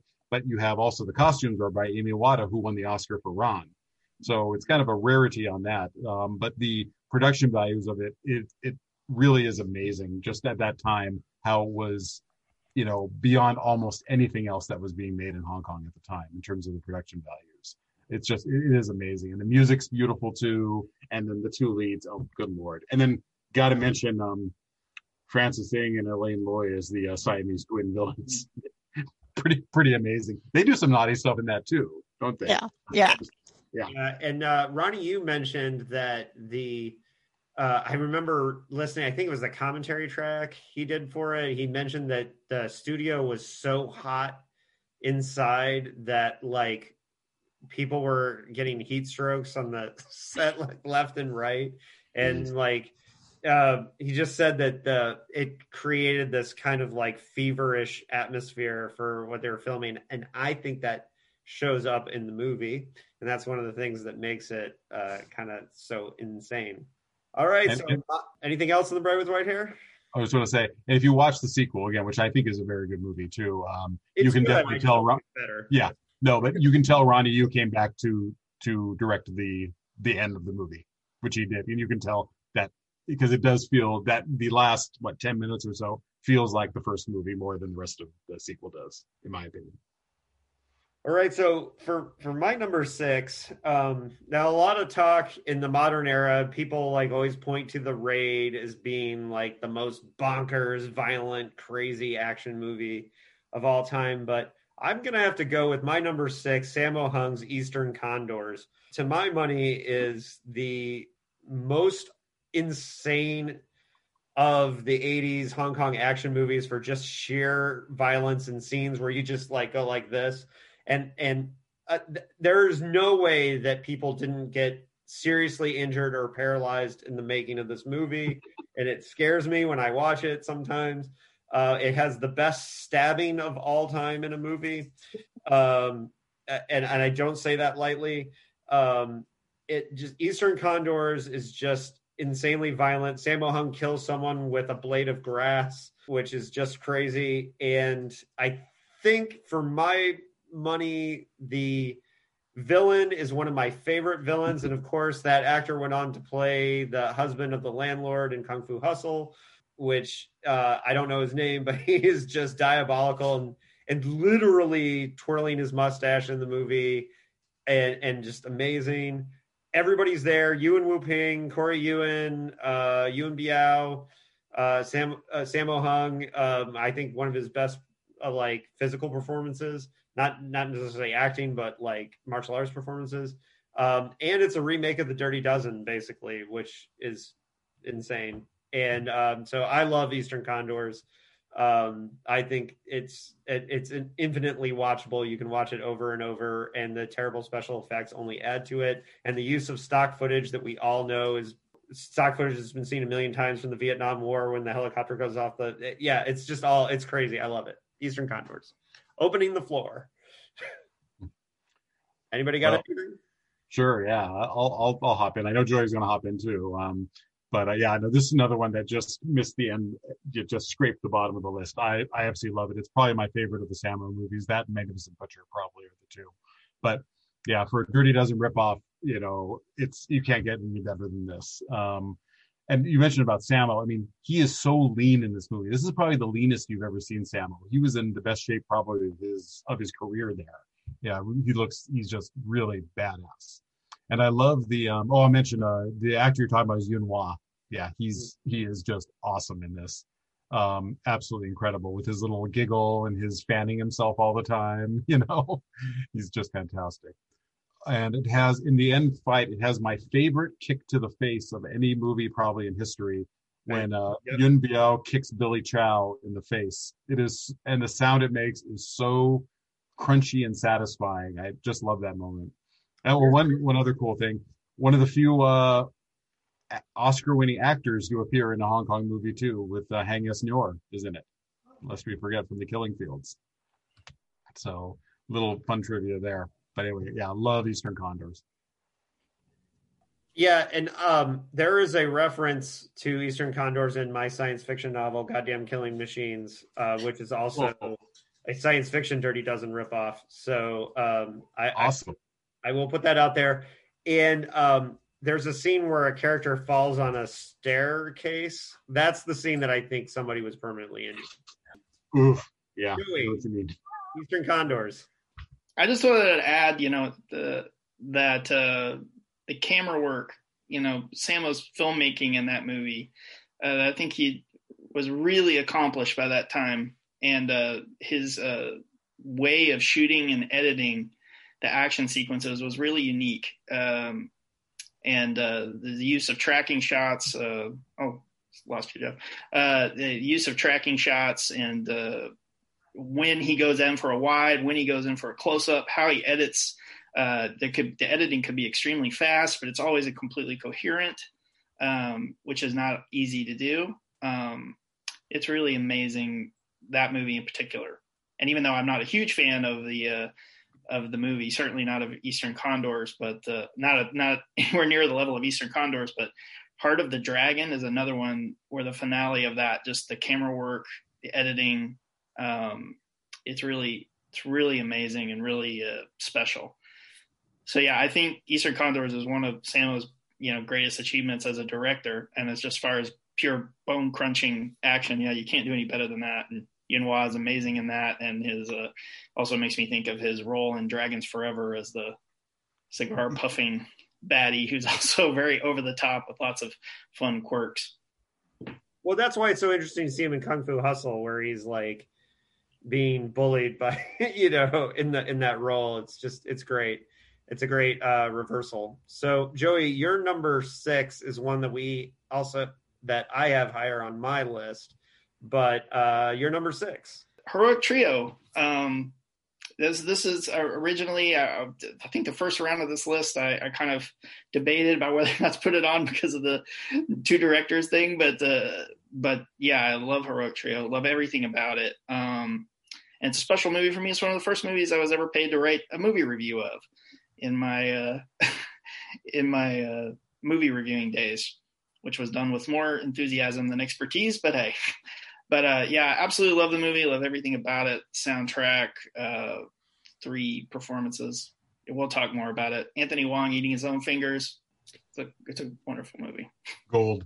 Yeah, we we will definitely come back very soon to to uh, the heroic trio. So number six, Jeff. Okay, well for this I went with Once Upon a Time in China two. That is my favorite of the entire series. Um, it might be my favorite martial arts period martial arts movie ever, um, or at least you know somewhat serious period martial arts movie. Um, I think it just even more than the first one, which I love the first one as well. Um, I think it strikes the the perfect balance between um, between uh, action and a little bit of historical background. It's uh, and it might be because it was the first of the series I saw. I saw this one before I saw part one, so maybe that has something to do with it too. But I think you know you've got a great villain in Donnie and Um, Donnie when Donnie was working with Yuen Woo-ping, that was the best. You know, I think ever since he broke away broke away from Yuen Woo-ping, he's not quite the same. You know, he's you know he kind of went through a dark period in the mid to late 90s, and I'm glad to see that he's you know reemerged from that. But I think um, when he's with Yuen Woo-ping, it's, it's the best. Um, and you have basically the last, I'd say, 25 minutes of this film has three mind-blowing uh, set pieces that would be sufficiently, you know, climaxes in any other movie. You have the White Lotus, uh, you know, fight with the all the the benches and the chairs uh, going up to the tower, and then you have the the fight in the I guess it's the grain warehouse, right? And then the finally ending in the alley with the uh, the wet the wet uh I guess wet towels. I don't know to say it better. The wet cloth as a as a weapon. Um, j- just sensational. And then you know you've got the you know you have Sun Yat Sen as a you know supporting character. You've got Shaw Brothers actor David Chiang in the supporting role. Um, it's just everything you can want from like a historic martial arts film, and I, I absolutely adore it. And that's again you know another Tsui Hark masterpiece we could talk about. Uh, we talked at length about this one in the Jet Li episode, so but I will just say that the reason why it's my favorite of the Wong Fei Hung Jet Li movies is because I love the kind of Temple of Doom moment that Wong Fei Hung has in the middle with the White Lotus Act, where he drinks the their potion and spits it out, but then is covered in blood. And it reminded me of like that whole moment where we thought we lost Indy in Temple of Doom Mm-hmm. And uh, so I think that that's just re- a really great storytelling. And I, I think Tsui Hark was, was on fire with this one. I guess I already opened the floor. Um, um, I'm sure we're going to get thoughts from Joey and Lisa on Once Upon a Time in China too. I actually love all of the Once Upon a Time in China movies. I love them all. Um, I even love the one with the pirates when it's Zhao Wenzhuo as as Wong Fei Hong. I I think they're all great movies. They're just all very entertaining. But as you will hear shortly, I have a favorite in the series. So. Hmm. Yeah, no, I'd say out of all the painful omissions on on my list, this is probably the most painful one that makes me wonder what I was thinking because uh, absolutely loved uh, like Lisa, I love all the Once Upon a Time in China movies, but particularly the first two.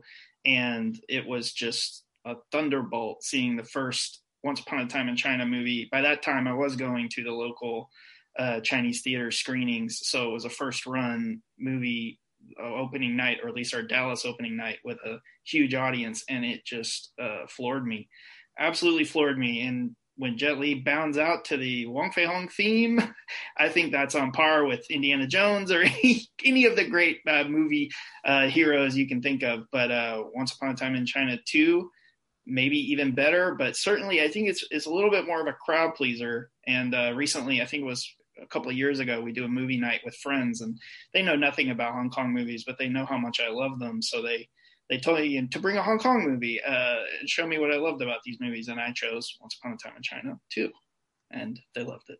Well done. And, and as the last thing, I'll just say, just props back to uh, 1992 because I was just looking at the list of uh, when I first saw Once Upon a Time in China 2, and I saw it on a double feature with Swordsman 2. So it's like, you know, brain again, brains, you know, scooped up off the floor. 1992 was a pretty special year. so, Lisa, um, your number five will be basically you explaining why your favorite Once Upon a Time in China movie is the first one. It's the first one because it's the first one I saw. It's the first one in the series. I mean, like I said, I could easily pick two in there. Um, I love them all for different reasons, but um, the I saw them in order. Um, so I just instantly fell in love with Jet Li as Wong Fei Hong. I love his performance in this. Aside from his ass kicking, he's he's uh, just absolutely delightful in it, and I love his chemistry with Rosamund Kwan as the sort of prim and proper love interest. She's delightful. I love all of the supporting characters. Um, even Jacky Cheung hamming it up as as Bucktooth. I mean, he's he's delightful in it. Um, it, it has one of our favorite scenes, which we we constantly um, emulate in this house, which is when they go to their first Western style restaurant and they sit down at the table and and they're picking up the silverware and Wong Wong says, "Why are there so many daggers at the table?" We that's a that's one of our favorite jokes ever. We we actually spout that way too much here. Yeah, the first one's great. They're all great uh, to a certain degree, and and I'm like you. I even like the the ones that Jet wasn't in, and and uh, I, I I think they're all great. A- anybody want to chime in on the first one, or do they do we feel we've Wong Fei hung enough? The only thing I wanted to add real quick is that when I debate about which Wong Fei Hung movie I like better, one or two, it's the the Master Yim storyline, storyline of the villain that that makes it such a hard decision for me. I think all those scenes are so fantastic, and the arc of his character is is a uh, really really moving. I, actually, I have a question. I have a question on this for Lisa. She might be able to answer because, as you know, there's for the first and second Once Upon a Time in China, there's two versions. There's a theatrical version, and then they put longer versions on video, and I've seen both. I, I think the longer versions are better in both cases, especially in the first film with the whole thing about when he he you see him shoot the bullet with his hand or like in the midpoint of the film is it I, I thought i remember hearing that Tsui Hark didn't authorize those extended versions. Do you know if that's the case? I actually don't. I'd, I'd like to find out the answer to that myself. Okay. someone told me that that he didn't authorize those. Same with the like same with dragon inn. I heard that those were unauthorized extended versions done probably to to put it on to two laser discs instead of one. Remember the good old days when they used to do oh, right. Yeah. yeah. So again, I'm not sure about that, but that that's what I had heard. I don't know if it's true. So anyway, but again, Once Upon a Time in China One, a great, great film. Too. And not to go off on a tangent, but there is also a really like significantly longer version of Once Upon a Time in China Three that uh, I saw on uh, I guess it was was it Taiwanese VHS. Um, yeah, so uh, luckily, uh, like I have a copy of that floating around, but uh, yeah, it's odd these alternate versions that are out there. Yeah. So number five uh, is one that's already been mentioned. That's the heroic trio. I picked the heroic trio not because it's like a superhero movie or not because of the actors that are in it, but because um, it's delightfully weird. It has a flying guillotine. It has Anthony Wong eating his fingers. It has the the villain and the underworld thing is just bananas. It's a movie about a villain that steals babies. It's like really dark concept for a superhero movie, but it also has the Ching Siu Tung action, the insane comedy with the and here's the thing uh, by the executioners the sequel being not so great you see that it's not just the actors and the chemistry it's that it's a great story and it's really well told. Although i don't just don't hate the sequel it's just not as good as it should have been. And i did recently rewatch that because it took me forever to find um, a, a, a rip of it basically uh, or find a version of it. And uh, but i love the heroic trio so let's open the floor on the heroic trio we already got joey's take on it lisa do you have uh, i'm sure you love the heroic trio I, I'm going to say something terrible. I don't love the heroic trio. Ooh. I know, I know. That's that's a real like a heretical statement, but there it, it just didn't work for me somehow. I love the idea of obviously three brilliant actresses playing three kick-ass superheroines. I think I almost didn't want it to go as dark as it did. Um, I kind of wanted to celebrate the fact that there were three kick-ass, powerful women for the first time in a Hong Kong movie. I kind of didn't want Michelle Yeoh to be the tragic heroine. Oops, giveaway. Um, spoiler alert. Um, yeah, there were just I don't know. There were things about it that just irked me that piled up after a while. I like it, I just don't love it. Okay, Jeff, thoughts on the. Um, well, I I love it. I think it's great. I like the sequel as well. It's not as good, definitely, but I, I like the sequel um, as well. Um, but yeah, I, Christmas movie. What's that? A stealth Christmas movie. Oh, that's right. That's right. Good point. Good point. I have to watch that. Um, that's right. I watched Hero Trio about six months ago. I showed it to my son, and and he he just you know was pretty amazed and I you know when you got the uh, stop motion skeleton at the end you know that that just that's like uh, icing on the cake you know but yeah I love that I do love the movie. All right, Joey, you're number five. Uh, oh yeah, I love this one. Uh, the, the prodigal son. Uh, getting back to Sammo. Uh, and I think this is one of my favorite Sammo Hung movies, although it was really difficult, really difficult decision uh, between Eastern Condors and Pedicab Driver as well. Um, but no, uh, I love The Prodigal Son. Um, I think it's got a really great story, uh, great characterizations. And uh, it's not just a martial arts movie about revenge, but it's about personal growth uh, Lam Ching Ying has an amazing role in it. One of my favorite performances from him. Uh, Sammo's delightful when he finally comes into the movie. The choreography is amazing.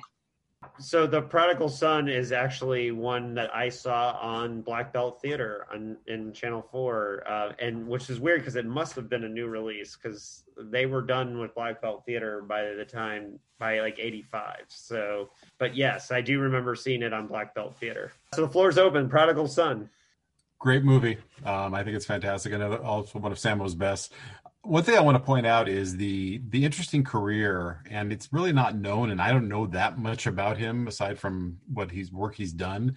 But the villain of the film, Frankie Chan, is really one of the more unique talents in Hong Kong movies because not only is he an actor and a director, um, but he's also a composer, and he composed or co-composed like the music for Chungking Express and Ashes of Time it's very odd, and I've never. And he's also a, a very um, close uh, com, uh, filmmaking companion to Jackie Chan. I know he essentially co-directed Armor of God two and worked on a lot of his other films. Um, he's a very interesting character, but he he's as a villain in Prodigal Son, he's fantastic. So again, one of those multi-talented uh, people over there. All right, so I have to apologize. There's a lot of dog activity here in the room right now. So for everyone, I'm trying to mute when I'm not talking. Um, Jeff, your next pick, number five. Okay, well, it is. I just mentioned it. It is Chungking Express, and um, I don't know if this is is this is it higher on anyone's list? No, no, we're gonna open okay. Okay, yes, um, very hard. I am a great lover of Wong Kar Wai. Um, like Joey, it's a tough call because um, Days of Being Wild and this are very close together. I kind of went with this just because I did see I had seen Days of What Being Wild on video first, but this was the first one I saw theatrically. Um, it was very interesting because Chungking Express and Ashes of Time opened at I saw at the Garfield Theater in Alhambra here, and they opened like three weeks apart. Um, And what was interesting with both of them, they cleared out the theaters pretty i'd say a third of the theater cleared out of the audience cleared out by the t- before the movie was over the local audiences didn't really care for these two films at all um, chungking express um, though it's thing it just i liked it when i first saw it i actually went back and saw it again and then it stayed with me and then maybe for the reasons that you might d- disagree with you know california dreaming was stuck in my head um, absolutely adore, you know, Faye Wong, love Brigitte, love Brigitte in that outfit, you know. Um, it just uh, that that time in my life, it really s- struck me as something unique. And then Yeah, it's Being driven able to- nuts. I got to be honest. It uh, like that I'm one of the people that was driven nuts by the use of California Dreaming. And Oh, okay. No, I'm with you. I hear you. No problem. Um, but um, uh, it just um, it just it really stuck with me, and then I just grew. It's a movie I grew to love and watch many many times. Um, um, and I actually became uh, because of Faye Wong in the movie and her her version, her cover version of uh, "Dreams," the Cranberries song.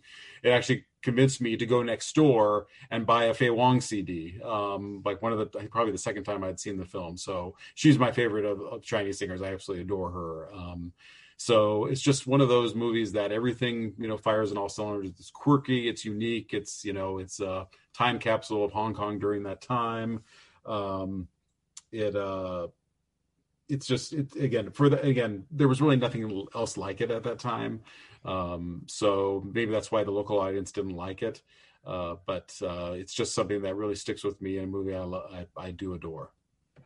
I'm not against the movie. I like the No, movie. I just um I don't like the Beach Boys to begin with, and the California Dreaming like just got super irritating for me.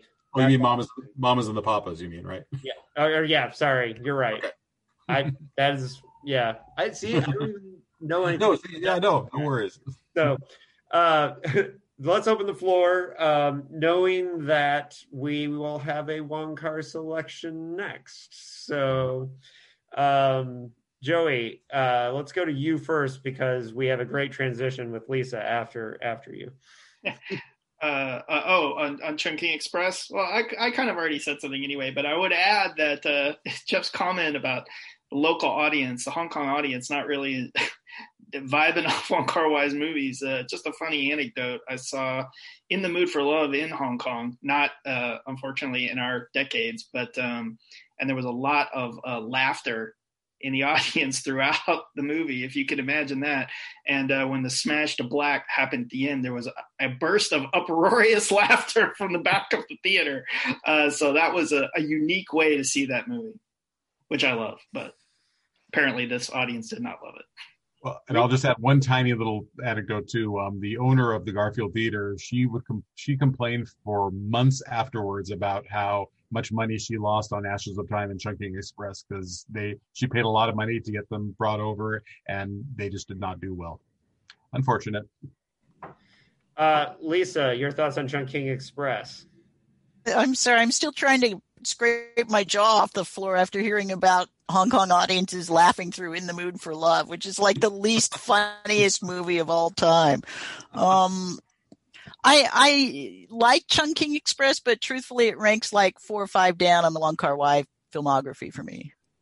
But your number four, Indeed. My number four is Days of Being Wild, which we have talked about a few peripherally before this. Um, I absolutely love Days of Being Wild. It, it is easily the Wong Kar Wai movie I watch the most, and I do watch it fairly often. I love the performances in it. I love the image of 60s Hong Kong in it.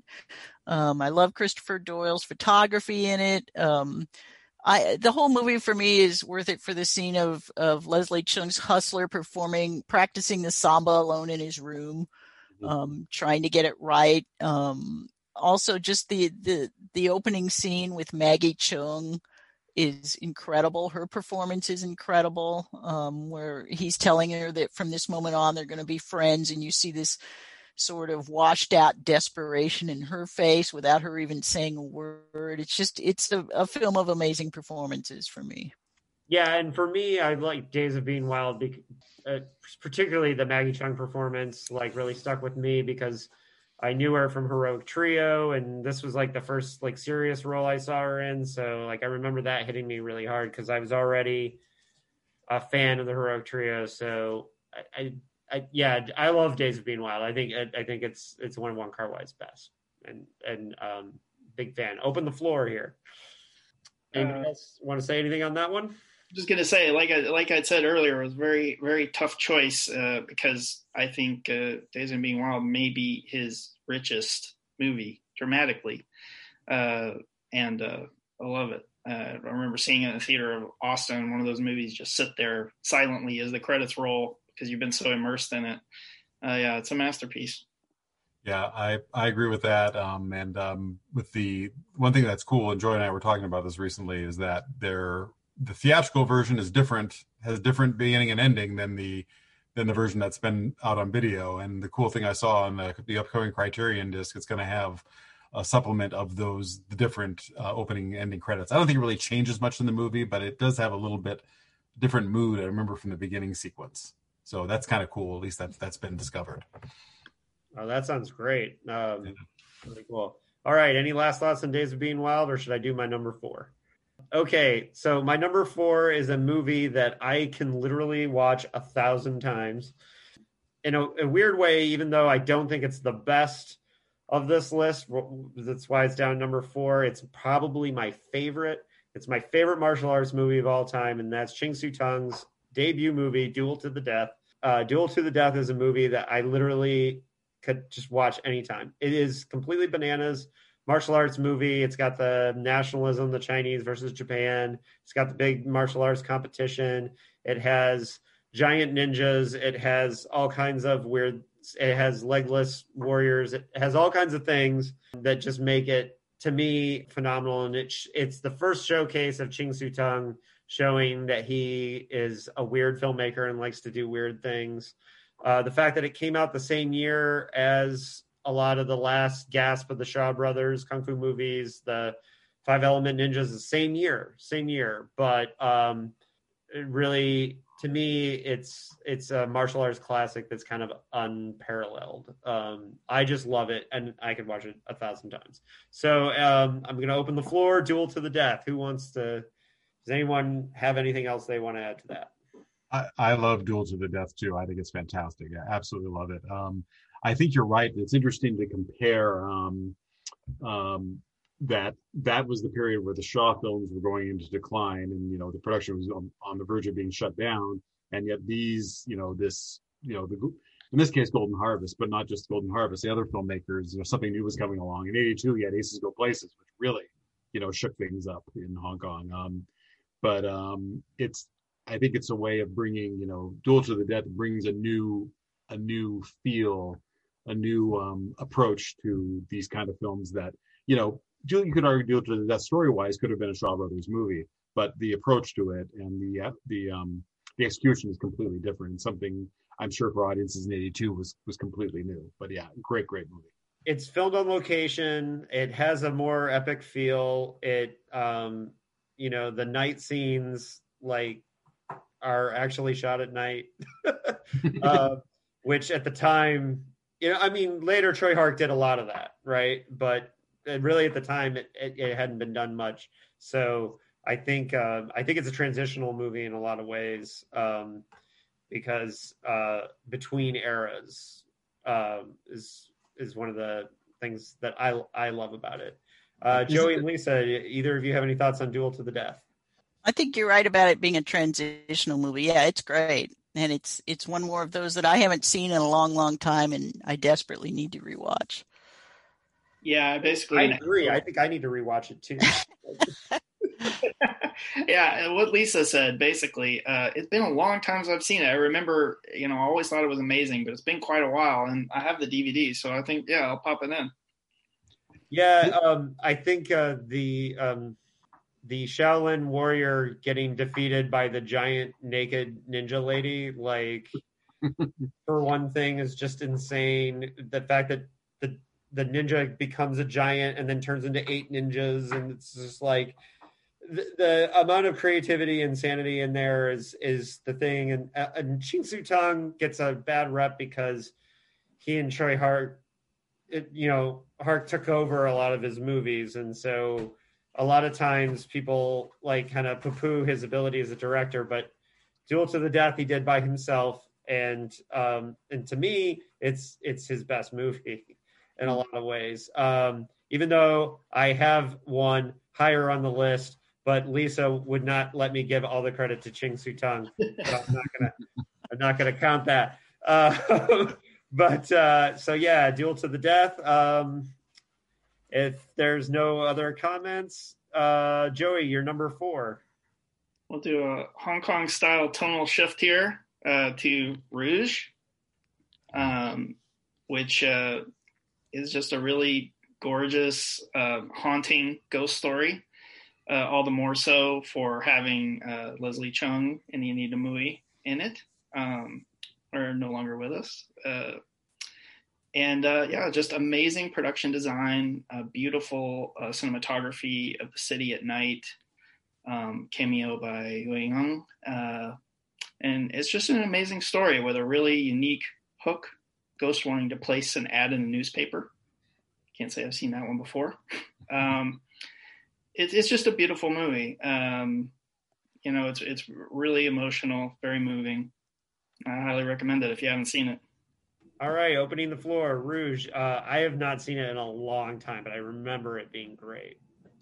Um, anybody else? I, uh, yeah, no, I, I watched it maybe about a year ago. First time I had seen it probably in you know 20 years or so. Um, and it it was just it was in a way almost painful to watch because I mean I was a few times I was in tears um, because of again the loss of Leslie and Anita. It's just it's really tough to watch because of that. Um, they were so talented and so wonderful, especially for Anita. I, I Anita's death for a celebrity death that really affected me um, for various reasons. Um, but um, both of them are just magnificent in it. And boy, that last shot of the movie, it's just a shot of her turning around. Oh my God. I think about it, I get chills right now. Um, you know, I know that's not you know what the filmmakers intended in the same way but it's impossible to look at that movie you know without the prism of the you know through the you know not being able to see it through the prism of the loss of the two of them but it's beautiful it's such a beautifully done movie and emotional on its own terms yeah it's a great it's a great great film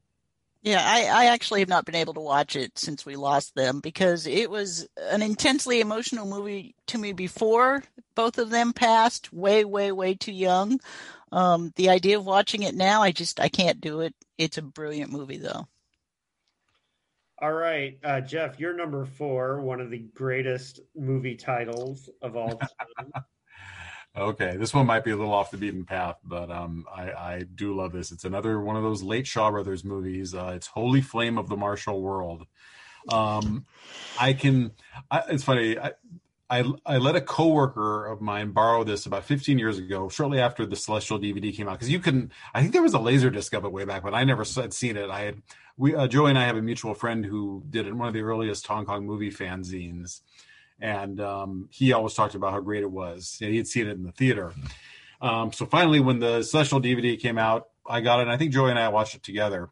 And I afterwards, I lent it to a coworker, and he gave it back to me and said that was better than Star Wars. Um, it is just one of the most fun, silly, ridiculous, just plain. You sit and watch it with a goofy grin on your face. Um, it, it, kind of reminds me. I was thinking it's almost like you know, um, and you know maybe because again the Shaw Brothers very studio bound at the time, um, but it kind of feels like when I first saw Chinese Ghost Story, just things flying around and you know just you know, but much more comic than Chinese Ghost Story. Um, it's just you know I can't really do it justice. It's got a great you know cast of Shaw Brothers regulars. Um, um, Philip Kwok, uh, you know, one of the five Venoms. He's uh, he has a great role in it. Uh, Max Mok, who became um, Fu in the Once Upon a Time in China series, you know, from parts two through five, I believe. He's one of the leads. Um, and then um, what's her name? Uh, Lau Shut is one of the villains too. You have to go deep into the Shaw Brothers, you know, uh, actor, uh, you know, mill to to understand to know them all. But it's just it's just a blast. It's a blast. The director was this guy Lu Chin Koo, whose name is also Tony Liu was his name. Um, he did a lot of Shaw Brothers films that are great, just really wacky, you know, colorful, bizarre. Um, if you ever heard of the Bastard Swordsman, he did that. He also did one called The Lady Assassin, which the last eight minutes of The Lady Assassin are probably the last, my favorite last eight minutes of any movie in history. Um, just very kinetic director. But Holy Flame is just something, you know. I'm trying to remember. There's a there's a there's a an there's a zombie in the film who speaks English for no discernible reason. Um, one of the characters gets attacked by Chinese characters who try to attack him, and he has to fend them off. It's just it's just a blast. Um, and they showed it at Cinefamily a few years ago, and it was great to see that in the big screen. But just you know, brings the house down. Again, another movie. It's like 85 minutes. It does what it needs to do, and it ends. I just absolutely adore the movie. Did he direct um, Heads for Sale? Um, uh, no, no, he doesn't go. That that's that's too far back. No, he did. Um, I, I was just looking him up actually funny you should mention that. Um, he did a lot of. He actually did like the Black Dragon, believe it or not, back in um, in the mid '70s with Ron Van Clief, um, wow. which is a great. Tra- Joey and I are one of our favorite trailers. he did like Ambitious Kung Fu Girl. Um, another great one from late Shaw is Secret Service of the Imperial Court, and later on he did. Um, he directed uh, another favorite exploitation one, uh, Holy Virgin versus the Evil Dead. If you've ever seen that. Yeah. Um, very. I mean, his Shaw stuff is much better than any than anything else he did. His Shaw stuff really kicked it up. But any movies by him from Shaw Brothers, I highly recommend. Just plain pure entertainment. Yeah, this is one that um, this was. I believe this was a black belt theater movie for, for me. Is one that it must have just been coming under wire, but and I remember, and it was funny because uh, I found out that this movie is pretty rare, but one that I um, just recently saw was Beach of the War Gods, which I, I had mm. never seen, but it's one that uh, Quentin Tarantino has been on a mission to tell people that they need to watch this because it's more epic than people realize because it like it's like to Braveheart territory at the end. And um, but mm. he in the that recent podcast that he did on on Shaw Brothers movies he was connecting Beach of the War Gods, which is not a Shaw movie, with uh, Holy Flame of the Martial World. So that's what made me think of those two together. But oh wow, yeah, I don't know. Uh, but I just recently watched Beach of the War Gods for the first time, and it is a crazy, epic uh, martial arts. Yeah, that, you haven't seen it. That's nuts. yeah. So, um, anybody else have anything on uh, Holy Flame of the Martial World besides being um, having that great title, which is just a truly great title? um, it's wackier than Shaw Brothers movies generally get. You know, we'll say that. Yeah, I always learn something new from Jeff. the Black Dragon thing. I mean, wow, how did I not know that? Um, but yeah, Jeff described that movie as a blast. I'm just like blasted into my eyeballs you know, that was unbelievable watching that with you, Jeff. I, I could not believe I hadn't seen that uh, before, and it's amazing. All right, so number three, um, Lisa. I don't think I know this one. Oh, my my list may have been revised again. Um, sorry, because my my current number three is Peking Opera Blues, which obviously every Hong Kong movie fan in the world knows. Okay, now that we do have higher.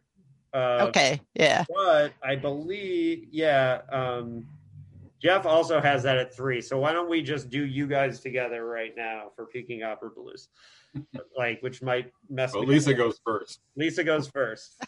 um, I weirdly enough, in light of Heroic Trio, I'm going to say that I really love the three women at the heart of Peking Opera Blues. Um, to me, they got the relationships and the and so forth right. Um, obviously, you have Brigitte Lin right at the center is in this amazing performance that's weirdly androgynous, but works nonetheless in terms of being sexy and being. I mean, she's just awesome in it. But so are Sally Yeh and Cherie Chung as the other two women in it. I just love the the scenes of them like dancing in snow and so forth. It's just gorgeous. Um, it's Tsui Hark, certainly one of his premier films.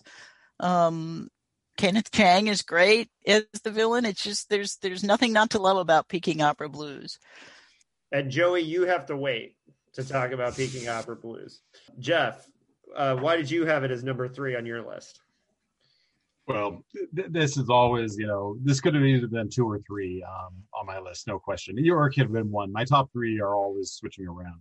Um, it's just, you know, it's it's it's like something you would have found in the golden age of Hollywood. It's part screwball comedy, part action movie, part drama. It's just got everything you could want in a movie. As a as someone who loves movies, it's um, oh you know um, again you just watchable over and over. And there's so many little moments like the um, the uh, the gag when they're all hiding in the bedroom. You know that's a great little scene. Um, and the, the even the gag of the password. What is it? Peking duck tastes good if, anyone who's seen it will remember that moment. Um, and um, I, I uh, you know, and the three, the three actresses, you know, it's so sad that all three of them, you know, have been, you know, even though they're all in their, you know, 50s or 60s now, they've been retired for, geez, you know, over 25 years. And it's just, you know, I know they worked their butts off, you know, for, for years and years before that, but I miss them all. And uh, God, we wish we'd see them again. Um, it's just, and I believe isn't this speaking of Ching Siu Tung, he did the action for the film, if I'm not mistaken, right? Isn't it Ching Siu Tung action? I think so. Uh, yeah, yeah. Yeah. Um, oh, and a shout out to um, another great title of the villain of a movie um, in the subtitles, the ticketing officer, um, uh, played by I got to mention him, Ku Feng, who is a Shaw Brothers mainstay, probably been in more Shaw Brothers films than any actor in history, um, and who's still with us. He just turned 90 this year.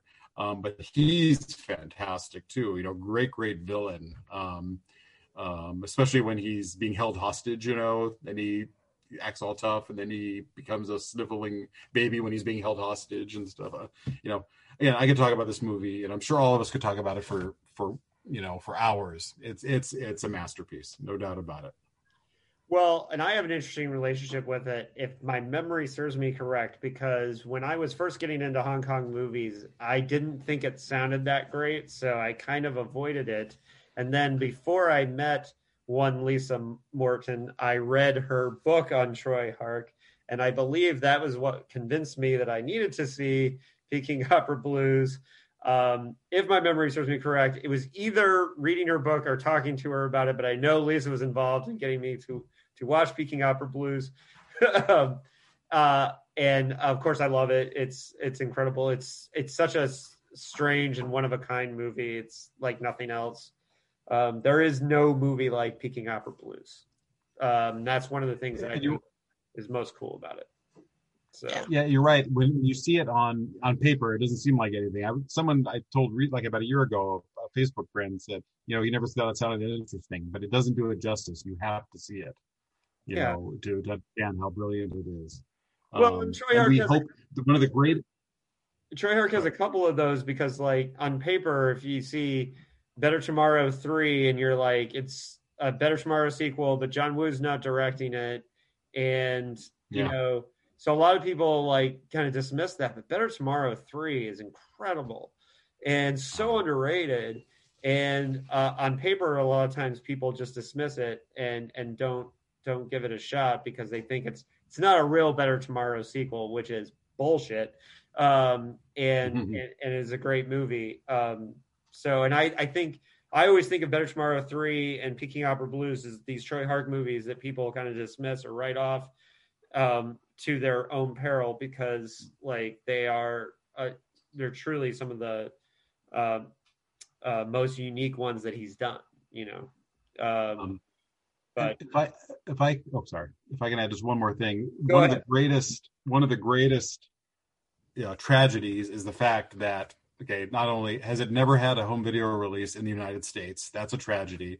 But you know, who knows what Fortune Star has been doing with it now? It's out of print. There was an, you know, I have the the most recent DVD was pretty decent. Um, but then they put out a Blu-ray which was absolutely horrendous. They remixed it to 7.1 sound, and it is it is unwatchable what they did to it. And it's it's a it's a fake it's an upconvert too. So that movie, you know, needs reappraisal, and then hopefully, you know, also get the get the opening and closing titles back onto the film, which are not on any home video version except for with VHS, I believe, and Laserdisc. But um, Lisa, I bet you hope that someday they can find that footage from the trailer and from the open the end credits that's been missing. I would also add that there's a there's a movie that I almost feel like is the prequel to Peking Opera Blues in some ways, which is Shanghai Blues, and that movie is like now impossible to find. Yeah. Um, and it's also a masterpiece, although a completely different kind of movie. It's a a much more down to earth, non action kind of movie, but it is brilliant and it is gone. I mean, Yeah. the so I would love to see great releases of both. Yeah, they should do the agreed. Tsui Hark Blues double feature. Now you're talking. I'll just throw in a couple of quick things. I love the theme song for A Better Tomorrow 3, the movie's theme song. And Shanghai Blues is a masterpiece. we need it on uh, on some on Blu-ray or streaming or something, please. And uh, also the Shanghai Blues has one of my favorite uh, romantic uh, of the romantic genre tropes of running to catch your love before they get it slip through your fingers. I think it has one of my favorite ones in history. Uh, and Autumn's Tale also has a great one. I thought I would throw that out there. Yeah.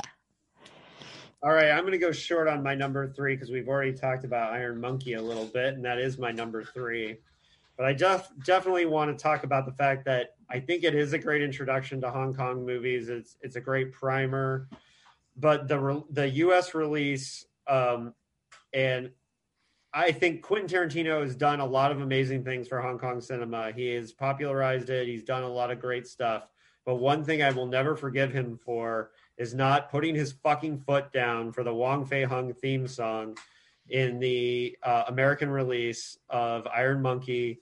I may have been alone sitting in a theater in Bloomington, Indiana, watching it, but wanting to stand up and yell bullshit when they put a new song over the first fight scene for young Wong Fei Hung and Iron Monkey, because most people don't realize that Iron Monkey is a prequel a young Indiana Jones for the Wong Fei Hung, and you certainly wouldn't know it when you see the American release because they took the fucking theme song away, and that to this day drives me absolutely bonkers, which I already yelled about in the Jet Li episode. So I will stop ranting about that, but I will just say that Iron Monkey is um, a kung fu movie masterpiece. You should try to see the original cut of it that re- that keeps the theme song. Um, I do like that it got remastered and everything, and it looked great and got like some kind of cheesy knockoff soundtrack for Crouching Tiger. But uh, if you can see the original and see it the way it was meant to be, I think it's great. Um, and it's Yuen Woo-ping's like probably one of his best fight coordinations, and that's really saying something. Um, and I, I and it's amazing that he made it the same year as Tai Chi Master. He made it the same freaking year as Tai Chi Master, which is just bonkers. And Wing Chun almost right around the corner. That's right. Yeah, he was just uh, in in the frickin' zone, and he also did the fight coordination for Fist of Legend right around the same time too, Yeah. Amazing. which he didn't direct, but um, uh, Gordon Chan, your Beast Cops director, Lisa did uh, Fist Yeah. of Legend. Yeah. And, um, so yeah, Iron Monkey. Um, uh, anybody? I'm gonna open the floor. Anybody have anything else they want to say about Iron Monkey? I know I I laid down a gauntlet there. Uh, it's just it's again it's a great movie and it's just I think you know that was for me you know watching you know be introduced to Donnie around that time too. You know, I think he really went off. You know, after he broke with Yuen Woo-ping, he kind of made all these movies where he tried to be a badass over and over, and I don't think that worked. And it wasn't until Yip Man. I do. Oh, you, okay. Well, there you go. With exceptions, I'm sure. Um, you know, I'm thinking of like Satan Returns and stuff like that. That didn't really do it for me. Um, but um, but then it was so great to see him come back with Yip Man when he played a sympathetic and a humble character like that. And so it's great to see him do that. You know, he can still he can still be a nice guy and kick ass, which is nice he's done that though. But I think Iron Monkey, he's just so damn charismatic in it. And also one of the best noodle preparation scenes in history. I still don't know how they did that. You know, when he's slicing the noodles off into the pan. You know, again, more people, so many people in these movies like Yuen Woo-ping who have much more talent than I ever had. Okay, so just so people remember, we're not skipping Jeff. He had Peking Opera Blues as number three. So our last number three is Joey, uh, a movie we've already Lisa already mentioned and already brought up, but you're number three. Uh, Swordsman 2. I was kind of surprised to see me put it here, but it, it just slotted in here. Like I said, the order is kind of arbitrary, but uh, I remember uh, the first time I saw this movie theatrically I, it was showing again. The the that's how they did these in Dallas. They would show them once at ten and another show at midnight, and I just walked out, walked right back in, watched the next show. I mean, it's just amazing. Uh, and uh, I don't know how this movie stacks up re- representation wise in 2020, but uh, agree that uh, Brigitte Lin's character in this movie is one of the greatest characters in movie history, and uh, it's a very strange feeling to watch a movie like this and go from your rooting interest moves over to the villain almost completely by the end of the movie. Um, yeah, uh, just an amazing performance and uh, and an amazing movie.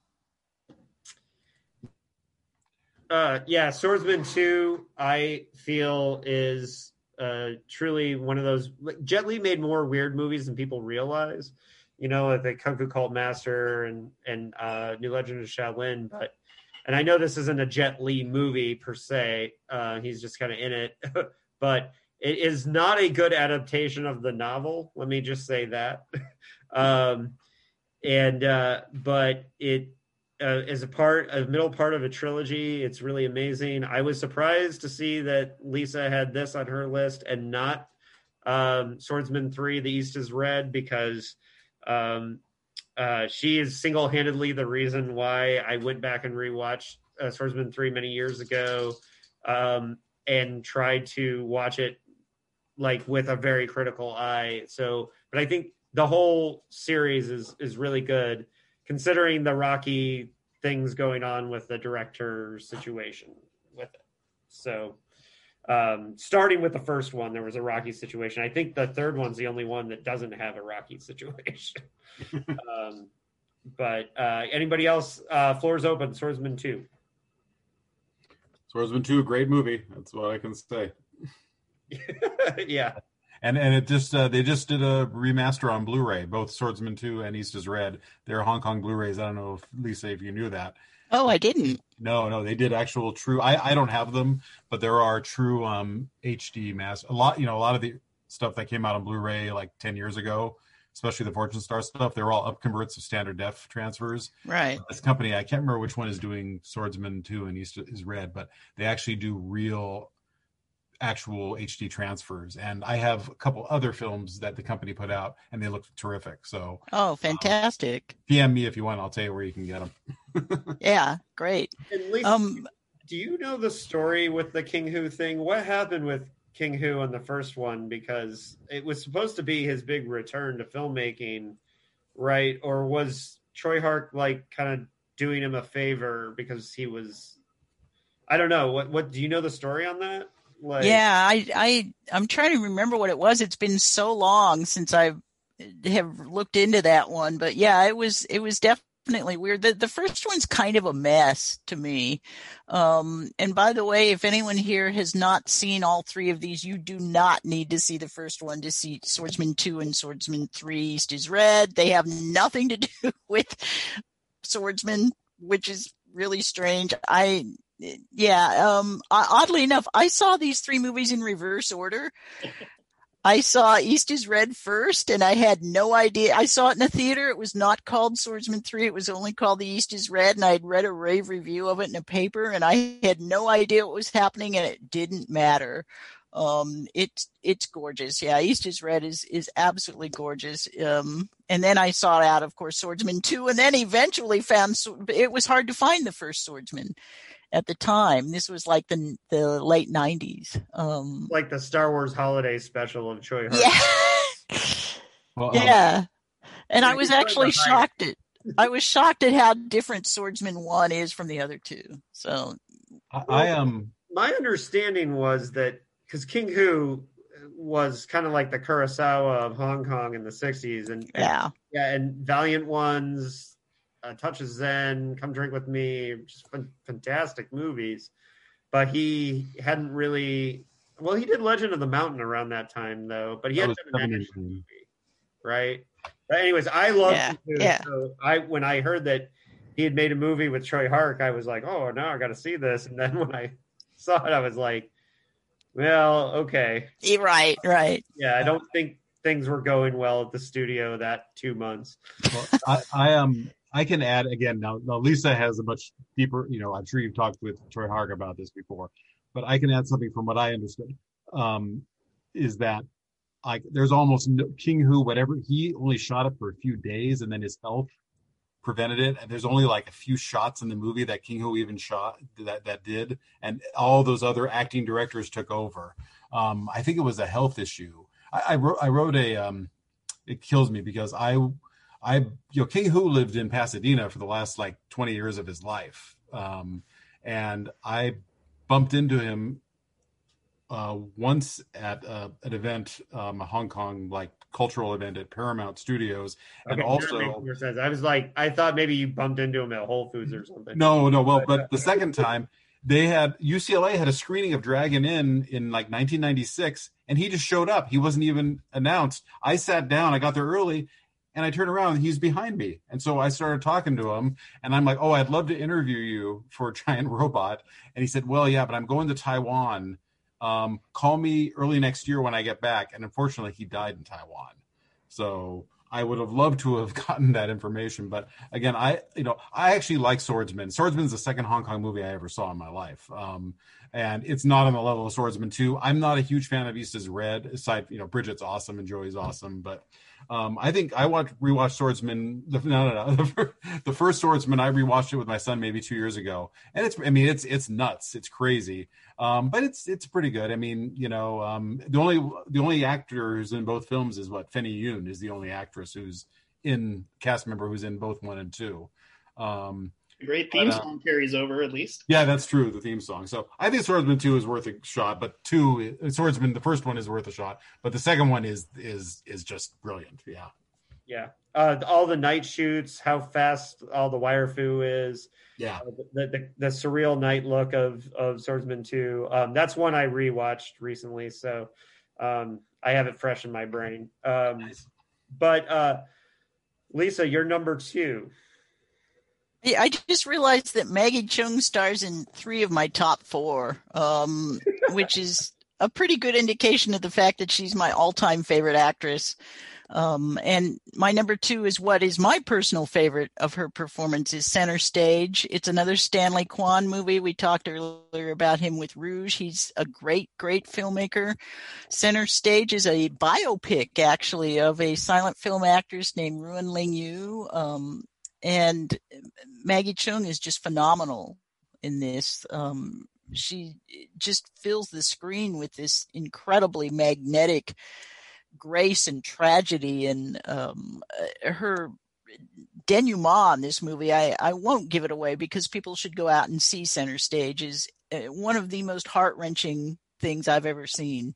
Um, she's just incredible in it, and it's it's great too because you also get to learn a little about the history of Hong Kong cinema. You get to find out a little bit about what was going on with this amazing cinema in the silent film period and into the early 30s, and um, so it's well. Oh my God, yes, there you go. Jeff is holding up the DVD of Center Stage, um, so you get to. Uh, uh, learn a little from this movie as well as just experience this incredible performance. Uh, I only saw this movie because uh, you and I had a discussion many, many years ago on Facebook about Maggie Cheung, and you told me I had to see it, and I did, and yeah, it's a very powerful movie. Um, Yeah. yeah, love it. So, open the floor. Anybody else? Anything on center stage? Um, yeah, I I'm a need to huge. that uh, DVD. That's Have you seen it, Joey? I have, but not since release, and, and all this talk about it. I got to re- revisit it right now. So Yeah. next time when all this is over. I'm a, I'm a I'm a big fan of the movie too. And what's interesting is that you know it's really unconventional. They actually have you know interviews with the actors, you know, talking about their performances during the film.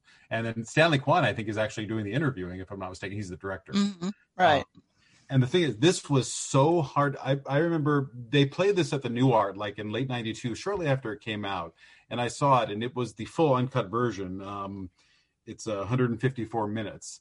Now I remember the laser disc was one disc, which means it was probably either uh, obviously cut. It probably was time compressed as well, which is odd because usually if Hong Kong dis- laser disc makers had an excuse to put movies on two discs, they would jump at the chance. Remember, Heroic Trio was on four sides. You remember that? for an 89 minute movie. It's on four sides, but anyway, and then it came out on.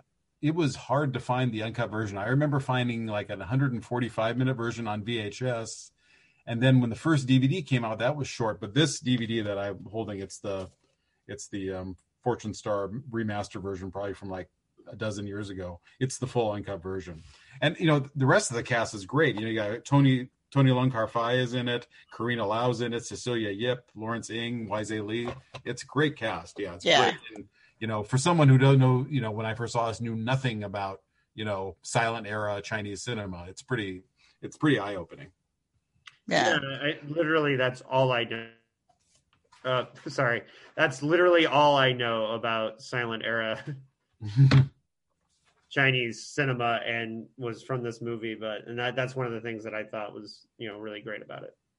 I really appreciated that. So, um, anything else on center stage, Joey? No other than I need, clearly need to revisit again as soon as possible. All right, my number two is one we've already talked about, uh, and obviously my list is Ching Siu-tung heavy. Uh, but uh, my number two is Chinese Ghost Story. Um, I absolutely love Chinese Ghost Story. Um, when I said it's Ching Siu-tung heavy, yes, I know Lisa Tsui Hark probably directed most of it.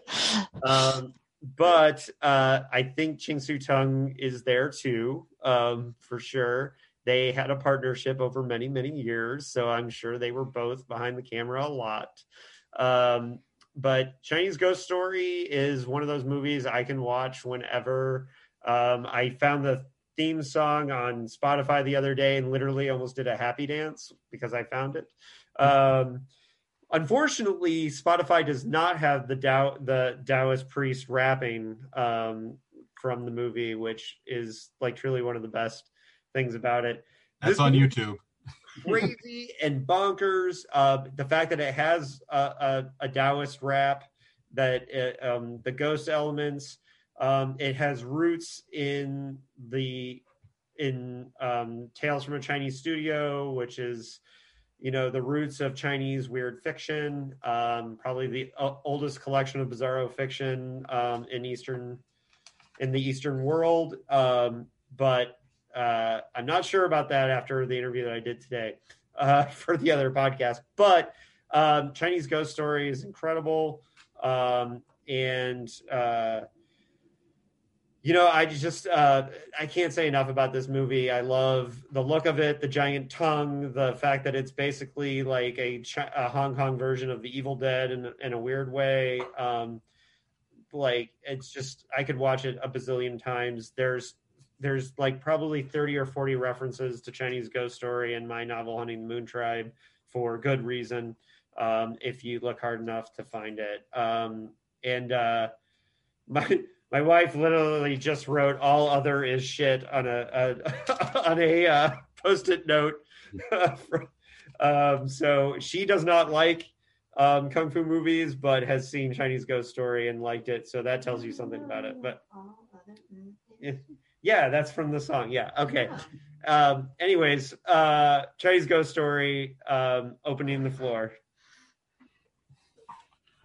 Yeah, it's it's interesting that you brought up Strange Tales from a Chinese studio because um, Chinese Ghost Story is actually based on like two stories from that. Yeah, Pu combined Ling's- Yeah. Yeah, and in the original book, she is a fox spirit. Um, she's not a ghost, and but I think that was a really good, smart move for the filmmakers, and it also paved the way for the sequel. I like the sequel very much too, um, and where they went even more in sort of the ghost direction. I will say too, Chinese Ghost Story is one of the first Hong Kong movies that really caught my interest that I was seeking out and trying to find because it was covered in Fangoria. Like Fangoria actually did an article after Chinese Ghost Story 2 came out um, and about the two movies. And like for years before I was able to find them, I had uh, written down in notebooks Chinese Ghost Story, and I'd pulled out the pages from Fangoria to try and find it for for years. So, um, and I'll, I'll never forget that because it was always something that I was like, "Oh my god, this sounds amazing! I want to see it. This sounds like Black Belt Theater and Sammy Terry combined. That's the stuff that I grew up on." And of course, eventually, that's something I wanted to do. But so I, I love that about it. Uh, Jeff or Joey, uh, any thoughts on Chinese Ghost Story? Um, I I'll, loved I'll- it so much I bought the Laserdisc for hundred dollars back in the day. in my first trip to LA. Yeah, no, dedication. yeah, yeah, it's an amazing movie, and um, I'm just thinking, coming back up is remembering that iconic scene where Lily Chung was hiding in the in the tub. It's just Yeah. what a great, Oh yeah. what a great. Yeah. Yeah.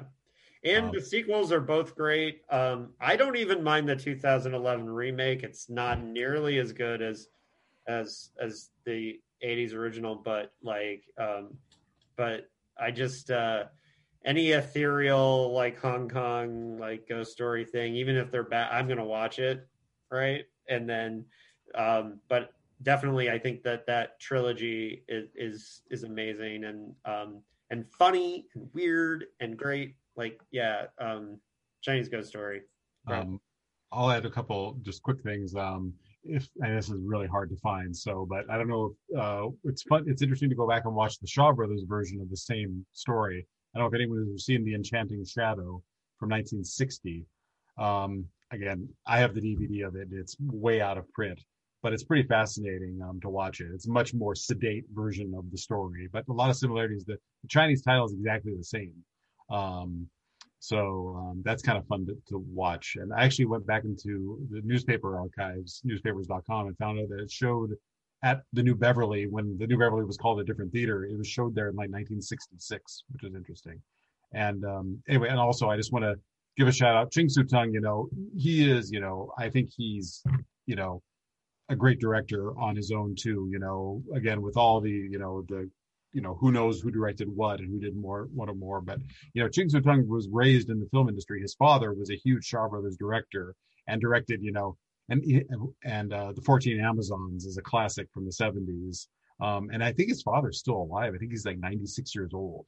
Um, but um, Ching Siu-tung is a really, you know, singular talent. I think too. You know, he he's great. You know, with and without Tsui Hark, I think he's really talented guy but yeah, there's no doubt when you get the two of them together, man, there's magic to be had. Just And I, it's interesting too. I, I will mention I also like the Tsui Hark 1997 animated version, which Yeah, oh yeah, Oh, yeah, That's Is- a great one. yeah, That's great. yeah, yeah, yeah, it's good too. Um, and I, I recently, I don't remember why, I was searching Twitter to see if there were any mentions of Ching Siu-tung, and um, and I found this picture of him directing Michelle Yeoh on the set of Butterfly Sword, and then I, I had a moment of like, um, like, oh my god, I didn't list Butterfly Sword uh, anywhere, uh, which is a great movie too with Donnie Yen and Michelle Yeoh. But uh, the picture it was it was great because um, he was in the picture. They were both doing the same move together, right? You could see that like um, they were matching each other, and um, and I found somewhere I found a um, uh, also that night I found an interview with one of the actors from Duel to the Death talking about working with Ching Siu-tung, and they said that um, every action that a character does in a Ching Siu-tung action scene, he has done it first off Mhm. camera, um, and and that's just that blew me away. So, uh, Joey, your number two is a number one for both Jeff and I. So I'm kind of spoiling our number ones, but uh, uh, Joey, your number two is The Killer, yeah, which, as Lisa said, uh, everybody knows The Killer. We've all seen it. Well, and that was another one where uh, I saw it, uh, was just completely blown away. Walked out of the theater, bought a ticket to the next show, went in and watched it again. Uh, yeah, a mind blower of a movie, a life changer. right. And um, yeah, I'll Jeff and I will talk about it in the next round because that's our number one. But um, Jeff, your number two is Okay, I have to go with the Jackie Chan. Again, I love Jackie. You know, adore him. Um, his films from this era are just great. Um, and it was a tough call. I said between Drunken Master 2, Armor of God 2, which I, I love as well. Um, but I'm going to stick with Project A Part 2. That I think is his masterpiece. I absolutely adore it. I think it's the perfect it's you know it works on so many levels. It works on an action level works on a comedy level works on a story level works on a character level. Um, you know i mean just to jump to the comedy bit there's that whole sequence in the middle of the film where you have like five different groups of people trying to hide from each other in a in a home. I don't know if everybody remembers that. That scene is that's worthy of like you know the greatest of blake edwards you know slapstick sequence that everything works just perfectly. And then you have you know you have so many great um action sequences. They in the last 20 minutes you know you have the you know jackie about to get pulverized by the by that thing you know smashing him down. You have him running across the rooftops you know you know saving maggie Cheung from falling off the roof um you know climbing up the the thing getting caught in that feather thing where he's flipping around um, the whole fight at the beginning with uh, Michael Chan, you know, when they destroy that tea house. And then the whole, and even they do that. I, I'm saying this wrong. Trump Loy, you know, where you have the people who merge into the paintings. Is that how you say trompe l'oeil? He had that gag where he does that. I mean, it's just amazing. Um, the handcuffs. The what? The, the hand. Oh my god, the handcuff sequence. I show that to everybody. You know, I can. Um, and when yeah when he pulls the tablecloth off of the uh, table and keeps the all the silverware intact. Um yeah it, it, just i don't almost don't know where to begin. I just i love this movie so much you know it's endlessly rewatchable. You just sit there in every moment. I and mean, this is it that's on the level of like a buster keaton masterpiece. Um you just sit there and just awe and wonder and joy watching it. Uh, i think that's his his best film. Hmm. all right opening the floor. Anybody else on project a part too. It's pretty great, and and yeah, I the Buster Keaton comparison is the one that I came up with on that as well. Going back to David's comments about painful stunts that make you just fear for the actor involved in the scene. There's a, a bit with a guy flipping over a railing and landing on a vase on his back uh, that I've never forgotten. Awful. Extremely exciting and horrifying right. Um, yeah, that that one's pretty intense. Uh, and, and, I love the first. I love the first Project A, but um, yeah, but I like two a little bit better. All right. So speaking of Maggie Cheung, um, now when I started putting this podcast together, I already knew what Lisa's number one was going to be. um, but uh, for the rest of the world, Lisa, tell them what your number one Hong Kong movie of the 80s and 90s is. Yeah, this is this was my number one was easy. The the rest of them could be juggled into any order and it would work fine with me. But I'm absolutely obsessed with Tsui Hark's Green Snake. I have been ever since I first saw it. Um, there's a funny story about how I first saw Green Snake, which I think I recount in the book. But I went to a um, Santa Monica theater to see a double feature, and the movies that this programmer had inexplicably paired were Green Snake and Naked Killer. Um, so Naked Killer was first, and I sat through Naked Killer, and I didn't care much for it, and I thought, oh God, is the second one going to be more of this? And Green Snake came on, and I was like swooning within five minutes, and the rest of the audience was gone. They made it through about five minutes of Green Snake because they wanted Naked Killer again. Um, and uh, Green Snake just absolutely, like I said, from that moment on, I was obsessed with Tsui Hark. I was obsessed with Green Snake. It's uh, the most swooningly beautiful movie I have ever seen. Um, his use of color in it is incredible. His use of it, we talked about it at length because it was my favorite movie when I interviewed him, and uh, he talked about how many filters he used on the cinematography. He just went nuts with the filters, but it it creates this intensely saturated movie where you can just fall into the colors. Maggie Cheung is incredible in it as Green Snake. Um, Joey Wang as as White Snake, the sort of older sister. I love its take on seasons. I love its take on these two sisters. I love its take on folklore and mythology. Um, to me, uh, obviously, the movie the movie is not perfect. I will totally freely admit that it's got some serious flaws. To me, its biggest flaw is the casting of the young scholar who both of the women fall in love with. In my imaginary version of Green Snake, that part's played by Leslie Cheung, and it's the world's most perfect movie. Um, So yeah, that's that's my take on Green Snake. And it, like I said, it's completely personal choice. I know many people don't even like this movie, but I absolutely adore it. Yeah, it was a tough watch for me the first time um, because, you know, it's much like uh, Legend of Zu. Like, for example, it's like the first time I watched it, I'm like, I have no clue what's happening here. I'm just trying to follow it, and I admit that.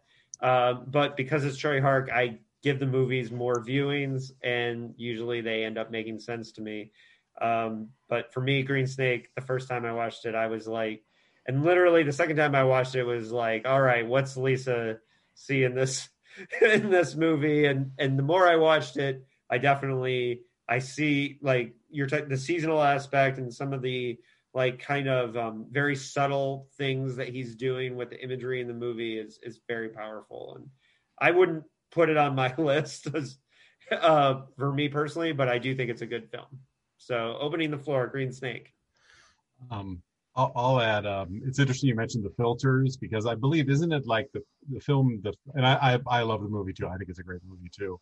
Um, the filters like as you go down the screen the filters look a little different isn't it it's kind of like a layered thing yeah exactly and yeah and he did that the next year in one of my other favorite Tsui Hark films the lovers which i yes. a forgotten movie that i absolutely adore yeah um, it was interesting that he was going with that um, and i have to say that i don't think I, it's hard to think of any movie where you have two more beautiful women than joey and maggie in this they are that the scene of them in the bathtub that still is uh, is just jaw dropping. They are so unbelievably beautiful and probably the sexiest they ever acted in a movie. You know, very you know more so than than you would expect in a Hong Kong movie. Yeah, I'm, absolutely. I'm going to hold this up for you, Lisa, so you can see. Yay! the Green Snake. Is that the soundtrack? That is the CD soundtrack. Beautiful. Yeah, I, I've got that somewhere and I've lost I, the damn thing. I, it makes me crazy. I figured you'd have it. yeah. And um, that's it, it, Yes, the beauty of the women is so extraordinary that I wish it had been matched by the male lead. so. I have that soundtrack too love it. I think uh, not just the songs, but the score itself is great. And just because that movie's not on my list doesn't mean I wasn't absolutely obsessed with it. Like I said, I I could have put so many movies on here that aren't on here, and it's painful. But yeah, I, I've watched that dozens and dozens of times, and thematically, that beyond the audiovisual spectacle of it, the uh, thematically, it's so rich uh, as far as you know, story about uh, conformity, you know identity religious hypocrisy all of this kind of stuff. I just i think it's an amazing movie. I wish I had a great copy of it. I don't. Maybe it's out there and i just don't have it. Jeff you know all about these things. I, I have it. Yeah there was a um i think it was Maod did an anamorphic uh, dvd which is pretty good actually. I'm yeah. sure it's way out of print but hopefully that'll magically show up on blu-ray in the near future. It, it could any moment could out all right joey your number one is one we've already talked about yeah, uh, P- Peking Opera Blues. So there's no need to uh, ramble on as I tend to do. Uh, no point in it. It's it's an amazing movie. Uh, I think I put it at number one. Again, the, these rankings are very arbitrary. Even the films themselves are kind of arbitrary. There's so many I love, but um, but I think I put it there because it's a movie that I feel like could only have been made in Hong Kong, and uh, I'm just in awe of the the way it races through so much plot and character and just uh, thematic uh, material uh, and and very entertaining at the same time. Every genre is packed within it. Um, yeah, it's just kind of an obsession I return to again and again and again, and just kind of admire and awe. All right, so Jeff and I have the same number one, and then uh, this is definitely going to be the longest episode of my podcast. Um, I, I, knew what I was in for before I started. So, um, so uh, my number one, just number one, I'll start uh, is The Killer, um, John Woo's masterpiece. Um, also, action directed by Ching Siu Tung, um, and uh, which you know he's not known for doing the gun play as much as he is for doing the uh, sword fights and stuff but uh, the obviously the action is incredible in this movie. But this is John Woo at the height of his powers um, of making Hard Boiled probably has better actions, action scenes, and uh, is a better action movie but the killer has an actual story that um, is uh, has an emotional resonance. You know, recently I was talking with a friend about Die Hard, and they said one of the reasons why Die Hard works for them is because they're actually scared for the main character, as opposed to a lot of the movies where they're not. I think um, you worry about the characters and the killer, and you also definitely feel Chow Yun Fat's guilt and shame for uh, for blinding the woman who he ends up falling in love with. So it's um, an action movie that has an emotional heart, but also um, complete action insanity. Um, uh, I can watch The Killer pretty much any time. I haven't watched it in a while, which is weird. So I'm definitely going to have to uh, unfuck that, as Brian Keane says all the time on his podcast. Um, I'm definitely going to have to watch The Killer. Um, it is, again, it is incredible. Jeff, your thoughts. Why did you choose it as number one? Well, and like I said in my introduction, this is the movie that changed my life. Um, it was March 6th, 1991 at the Nuart. Um, I had heard about these rumblings about Hong Kong movies, and it was Kevin Thomas's review, rave review of The Killer in the LA Times that said, uh, you know, I might as well give this a shot. And um, I went and I just, you know, again, my life changed. It was, I had never seen anything like it. And what was funny is seeing it again later in the 90s, you know, theatrically, you get a lot of people giggling and stuff, you know, because it is really melodramatic. But what was interesting about this first time, yeah, yeah, um, this first time, there was just stunned silence in the theater, and it was probably uh, two thirds full, I'd say. Um, and it was just stunned silence, and that was me. And I remember thinking when we got to the um, when we got to the um, uh, the airport scene, which is about an hour and twenty minutes in, I thought, okay, this is going to be the climax of the movie. Boy, was I wrong. Um, um, and it, it's just you know the sheer the excitement of finding something new and just seeing somebody just seeing a filmmaker at the peak of his powers and seeing a movie star I'd never seen before who is just, you know, the epitome of a movie star. And then got to give Danny Lee credit too. Danny Lee's great. You know, he's phenomenal as well. Sally's well. Ken, um, um, Ken Tsang, Paul Chu. The, the, whole cast is great. Um, and it's interesting you mentioned you hadn't seen it in a while. I actually, two summers ago, they they had a screening at the Vista with John Woo in person. And due to a mutual friend, I I let them know I have an original poster of the killer. Um, and they asked if I could come and display it in the lobby beforehand. And because of that, I got to meet John Woo ahead beforehand. I had met him through a friend who worked on one of his movies earlier, but I got to introduce my son to him and get a picture taken with him, which was pretty cool. Um, but um, you know, John Woo, what what can I say? Um, you know, he you know he his movies you know changed my life, just made you know opened me up to a whole new world. And seeing it again back to the vista screening seeing it with a packed house i mean there's nothing like it. It was just it was magic. It's that's movie magic you know if i can use that cliche. Um i absolutely love that movie and i would say even his shaw brothers movie last hurrah for chivalry like you can see the the flair that he's going to be bringing oh yeah back no down.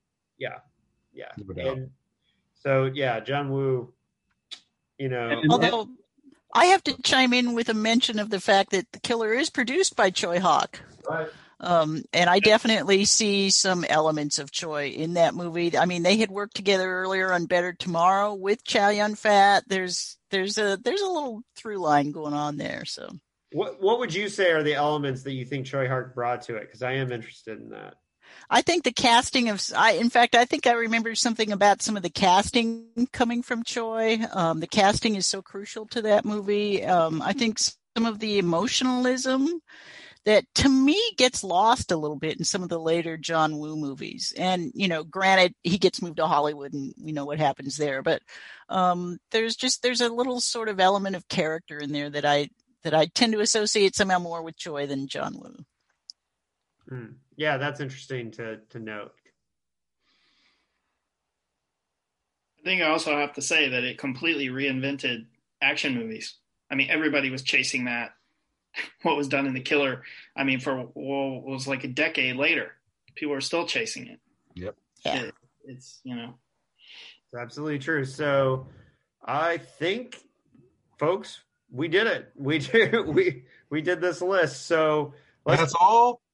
yeah, that's all. Yeah. Um, sorry, I had to free up the space here because um, um, I'm taking over. But um, yeah, so let's just wrap up with um, if people want to talk Hong Kong movies with you or whatever on social media, or maybe you don't want them to, uh, it's okay. but um, if people uh, want to find your work or talk to you about Hong Kong movies, where can people find you and um, or not find you? Um, starting with Lisa. Uh, I'm pretty easy to find. I'm just at www.lisamorton.com. From there, you can follow me on social media or drop me an email, and I'm always happy to chat. Yeah, uh, Joey. Uh, I'm on Facebook. That's the only social media platform I'm on, Joey O'Brien. So, you know, reach out if you feel like it. I'm always happy to chat about Hong Kong movies. Yeah, every once in a while when I post about one, Joey uh, shows up. That's one of the reasons why I knew he was the person that I wanted to have on here. He's being humble about, you know, what he's done screenwriting wise, but uh, um, and as a critic, because when you look up Hong Kong movies on IMDb, uh, featured critics, it almost always says Joey O'Brien uh, on a lot of these titles. So you, you're you're very humble, but uh, you're here for a reason. Um, and Jeff, uh, how about you? Uh, I'm I'm on Facebook as well you know that's that's pretty much it. Okay. Uh, folks we did it. Um, that's um, the most exhaustive uh, uh hong kong um, film discussion you're to find. I hope people made lists and found stuff. Um, if and also reach out to us if you found um, blu-rays or dvds of some of the stuff that we're uh, trying to find. Um, because i know we've mentioned a couple things and um, this is the end of my uh, Chinese cinema trilogy. So, and I really thank Lisa, Joey, and Jeff for bringing your expertise here. Um, it made me feel like I didn't know shit about Hong Kong movies, um, stacked up against your knowledge. Um, and I really appreciate you guys being here. Any final words? Oh, thank you, David, very much. I really enjoy. As you can tell, I enjoy this. I could probably go on another, you know, three hours. Um, uh, thank you very much for the opportunity. Oh, Jeff, uh, I think I might call on you again, and Lisa, we might just have to do a Tsui Hark episode at some point. oh, I could, I could manage that. I think. All right. So, uh, thanks a lot for coming.